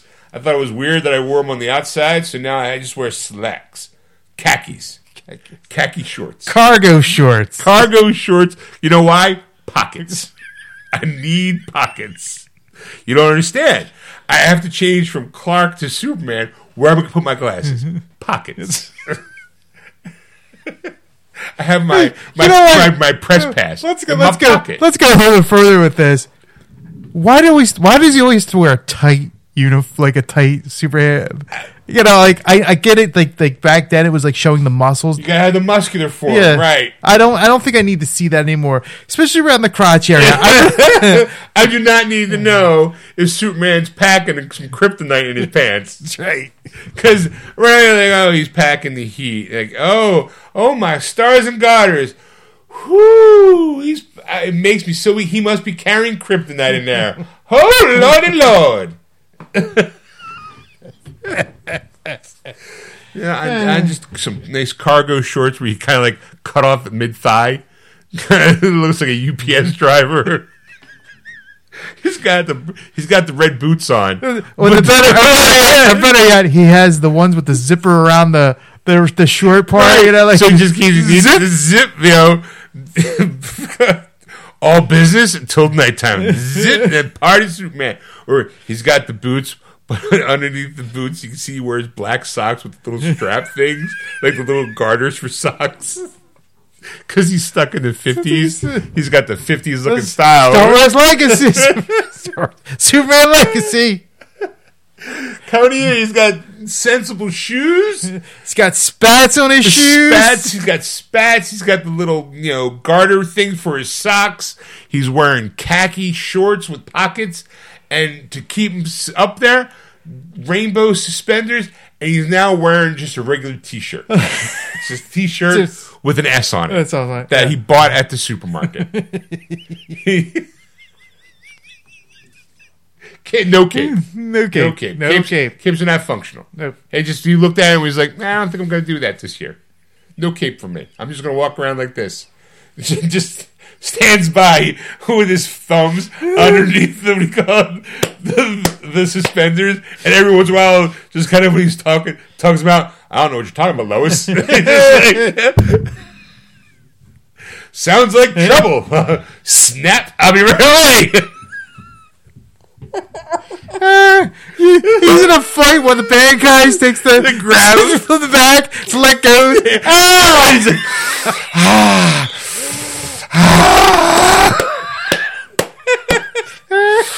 Ooh, that stings. Ah.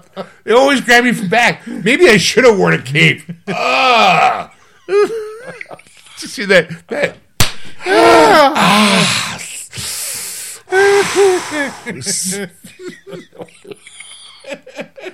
Hold on, let me get, get my glasses, put in my pocket, you know, get, tussle my hair a little bit, you know, get my little fedora and fold it up a little bit, put it, Put the curly Q. hold on, hold on. What's his fingers? I'm Superman. Flies off real quick. Gets his suspenders stuck on a branch. Snap. Ah! Flying through the air going, God, that stings. Fuck. Or, you know, he's flying so fast, he reaches into his, pocket, you know, his khaki, puts on a pair of sunglasses so the wind doesn't get in his, His eyes. eyes. You know?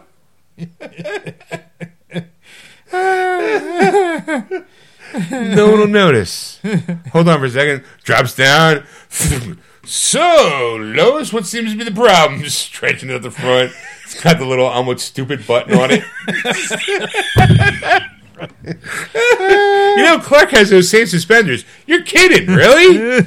oh, boy. Just stretch them out. So, what's Lex doing right now? Pulls them out so far that the front of his pants kind of pull out a little bit. So Lois every once in a while is trying to take a peek, see what kind of what's going on. Oh, they're the red trunks. Lois! oh, my stars and garters. How dare you? Is that a thong? Makes me feel more manly. Are they lacy?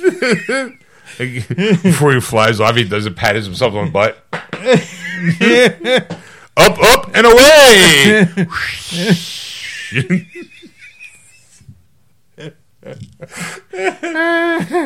Batman just glaring at him, going, Really? Really?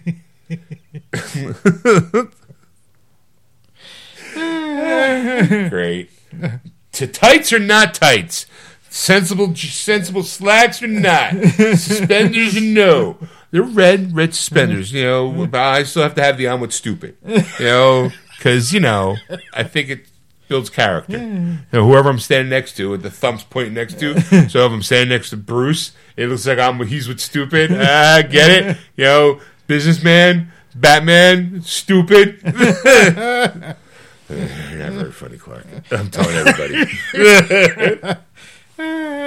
oh, lighten up, Bruce. Uh, told you, don't call me that while we're working. I'm Batman. Don't want to let that slip out that I'm Bruce Wayne. Oh shit! I'm doing it. nah, God damn it, Clark. Cal, Kal-El. All right, Ed. That's it. All right. See what. See what we're going to bring in that next week because I still have articles from December. Nothing happened. I don't think. Let's see. James Gunn confirms Batman spin-off Arkham series. Uh, Insomniac hackers release stolen data. I don't know if you're interested in any of that. What could the Warner Brothers Discovery Paramount merger mean for cable TV? Ooh. Oof. Tom Baker says he avoids other Doctor Who stars out of contempt. There you go. There's a lot of good shit coming up next week. Melissa Barrera fired from Scream 7 over controversial comments. Not surprised. And then, uh, what do you call it? I think uh, Jenna Ortega, she left too. Oh, really? Yeah. Oh, yeah. She's in solidarity. She quit. Yeah. Yeah, maybe. Who knows?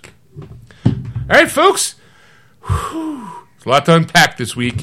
We're back and mediocre as ever. whoa, whoa, whoa. Let's not go that high. mediocre. That's subpar, my friend. It's it's it's meh, subpar, mediocre. All right.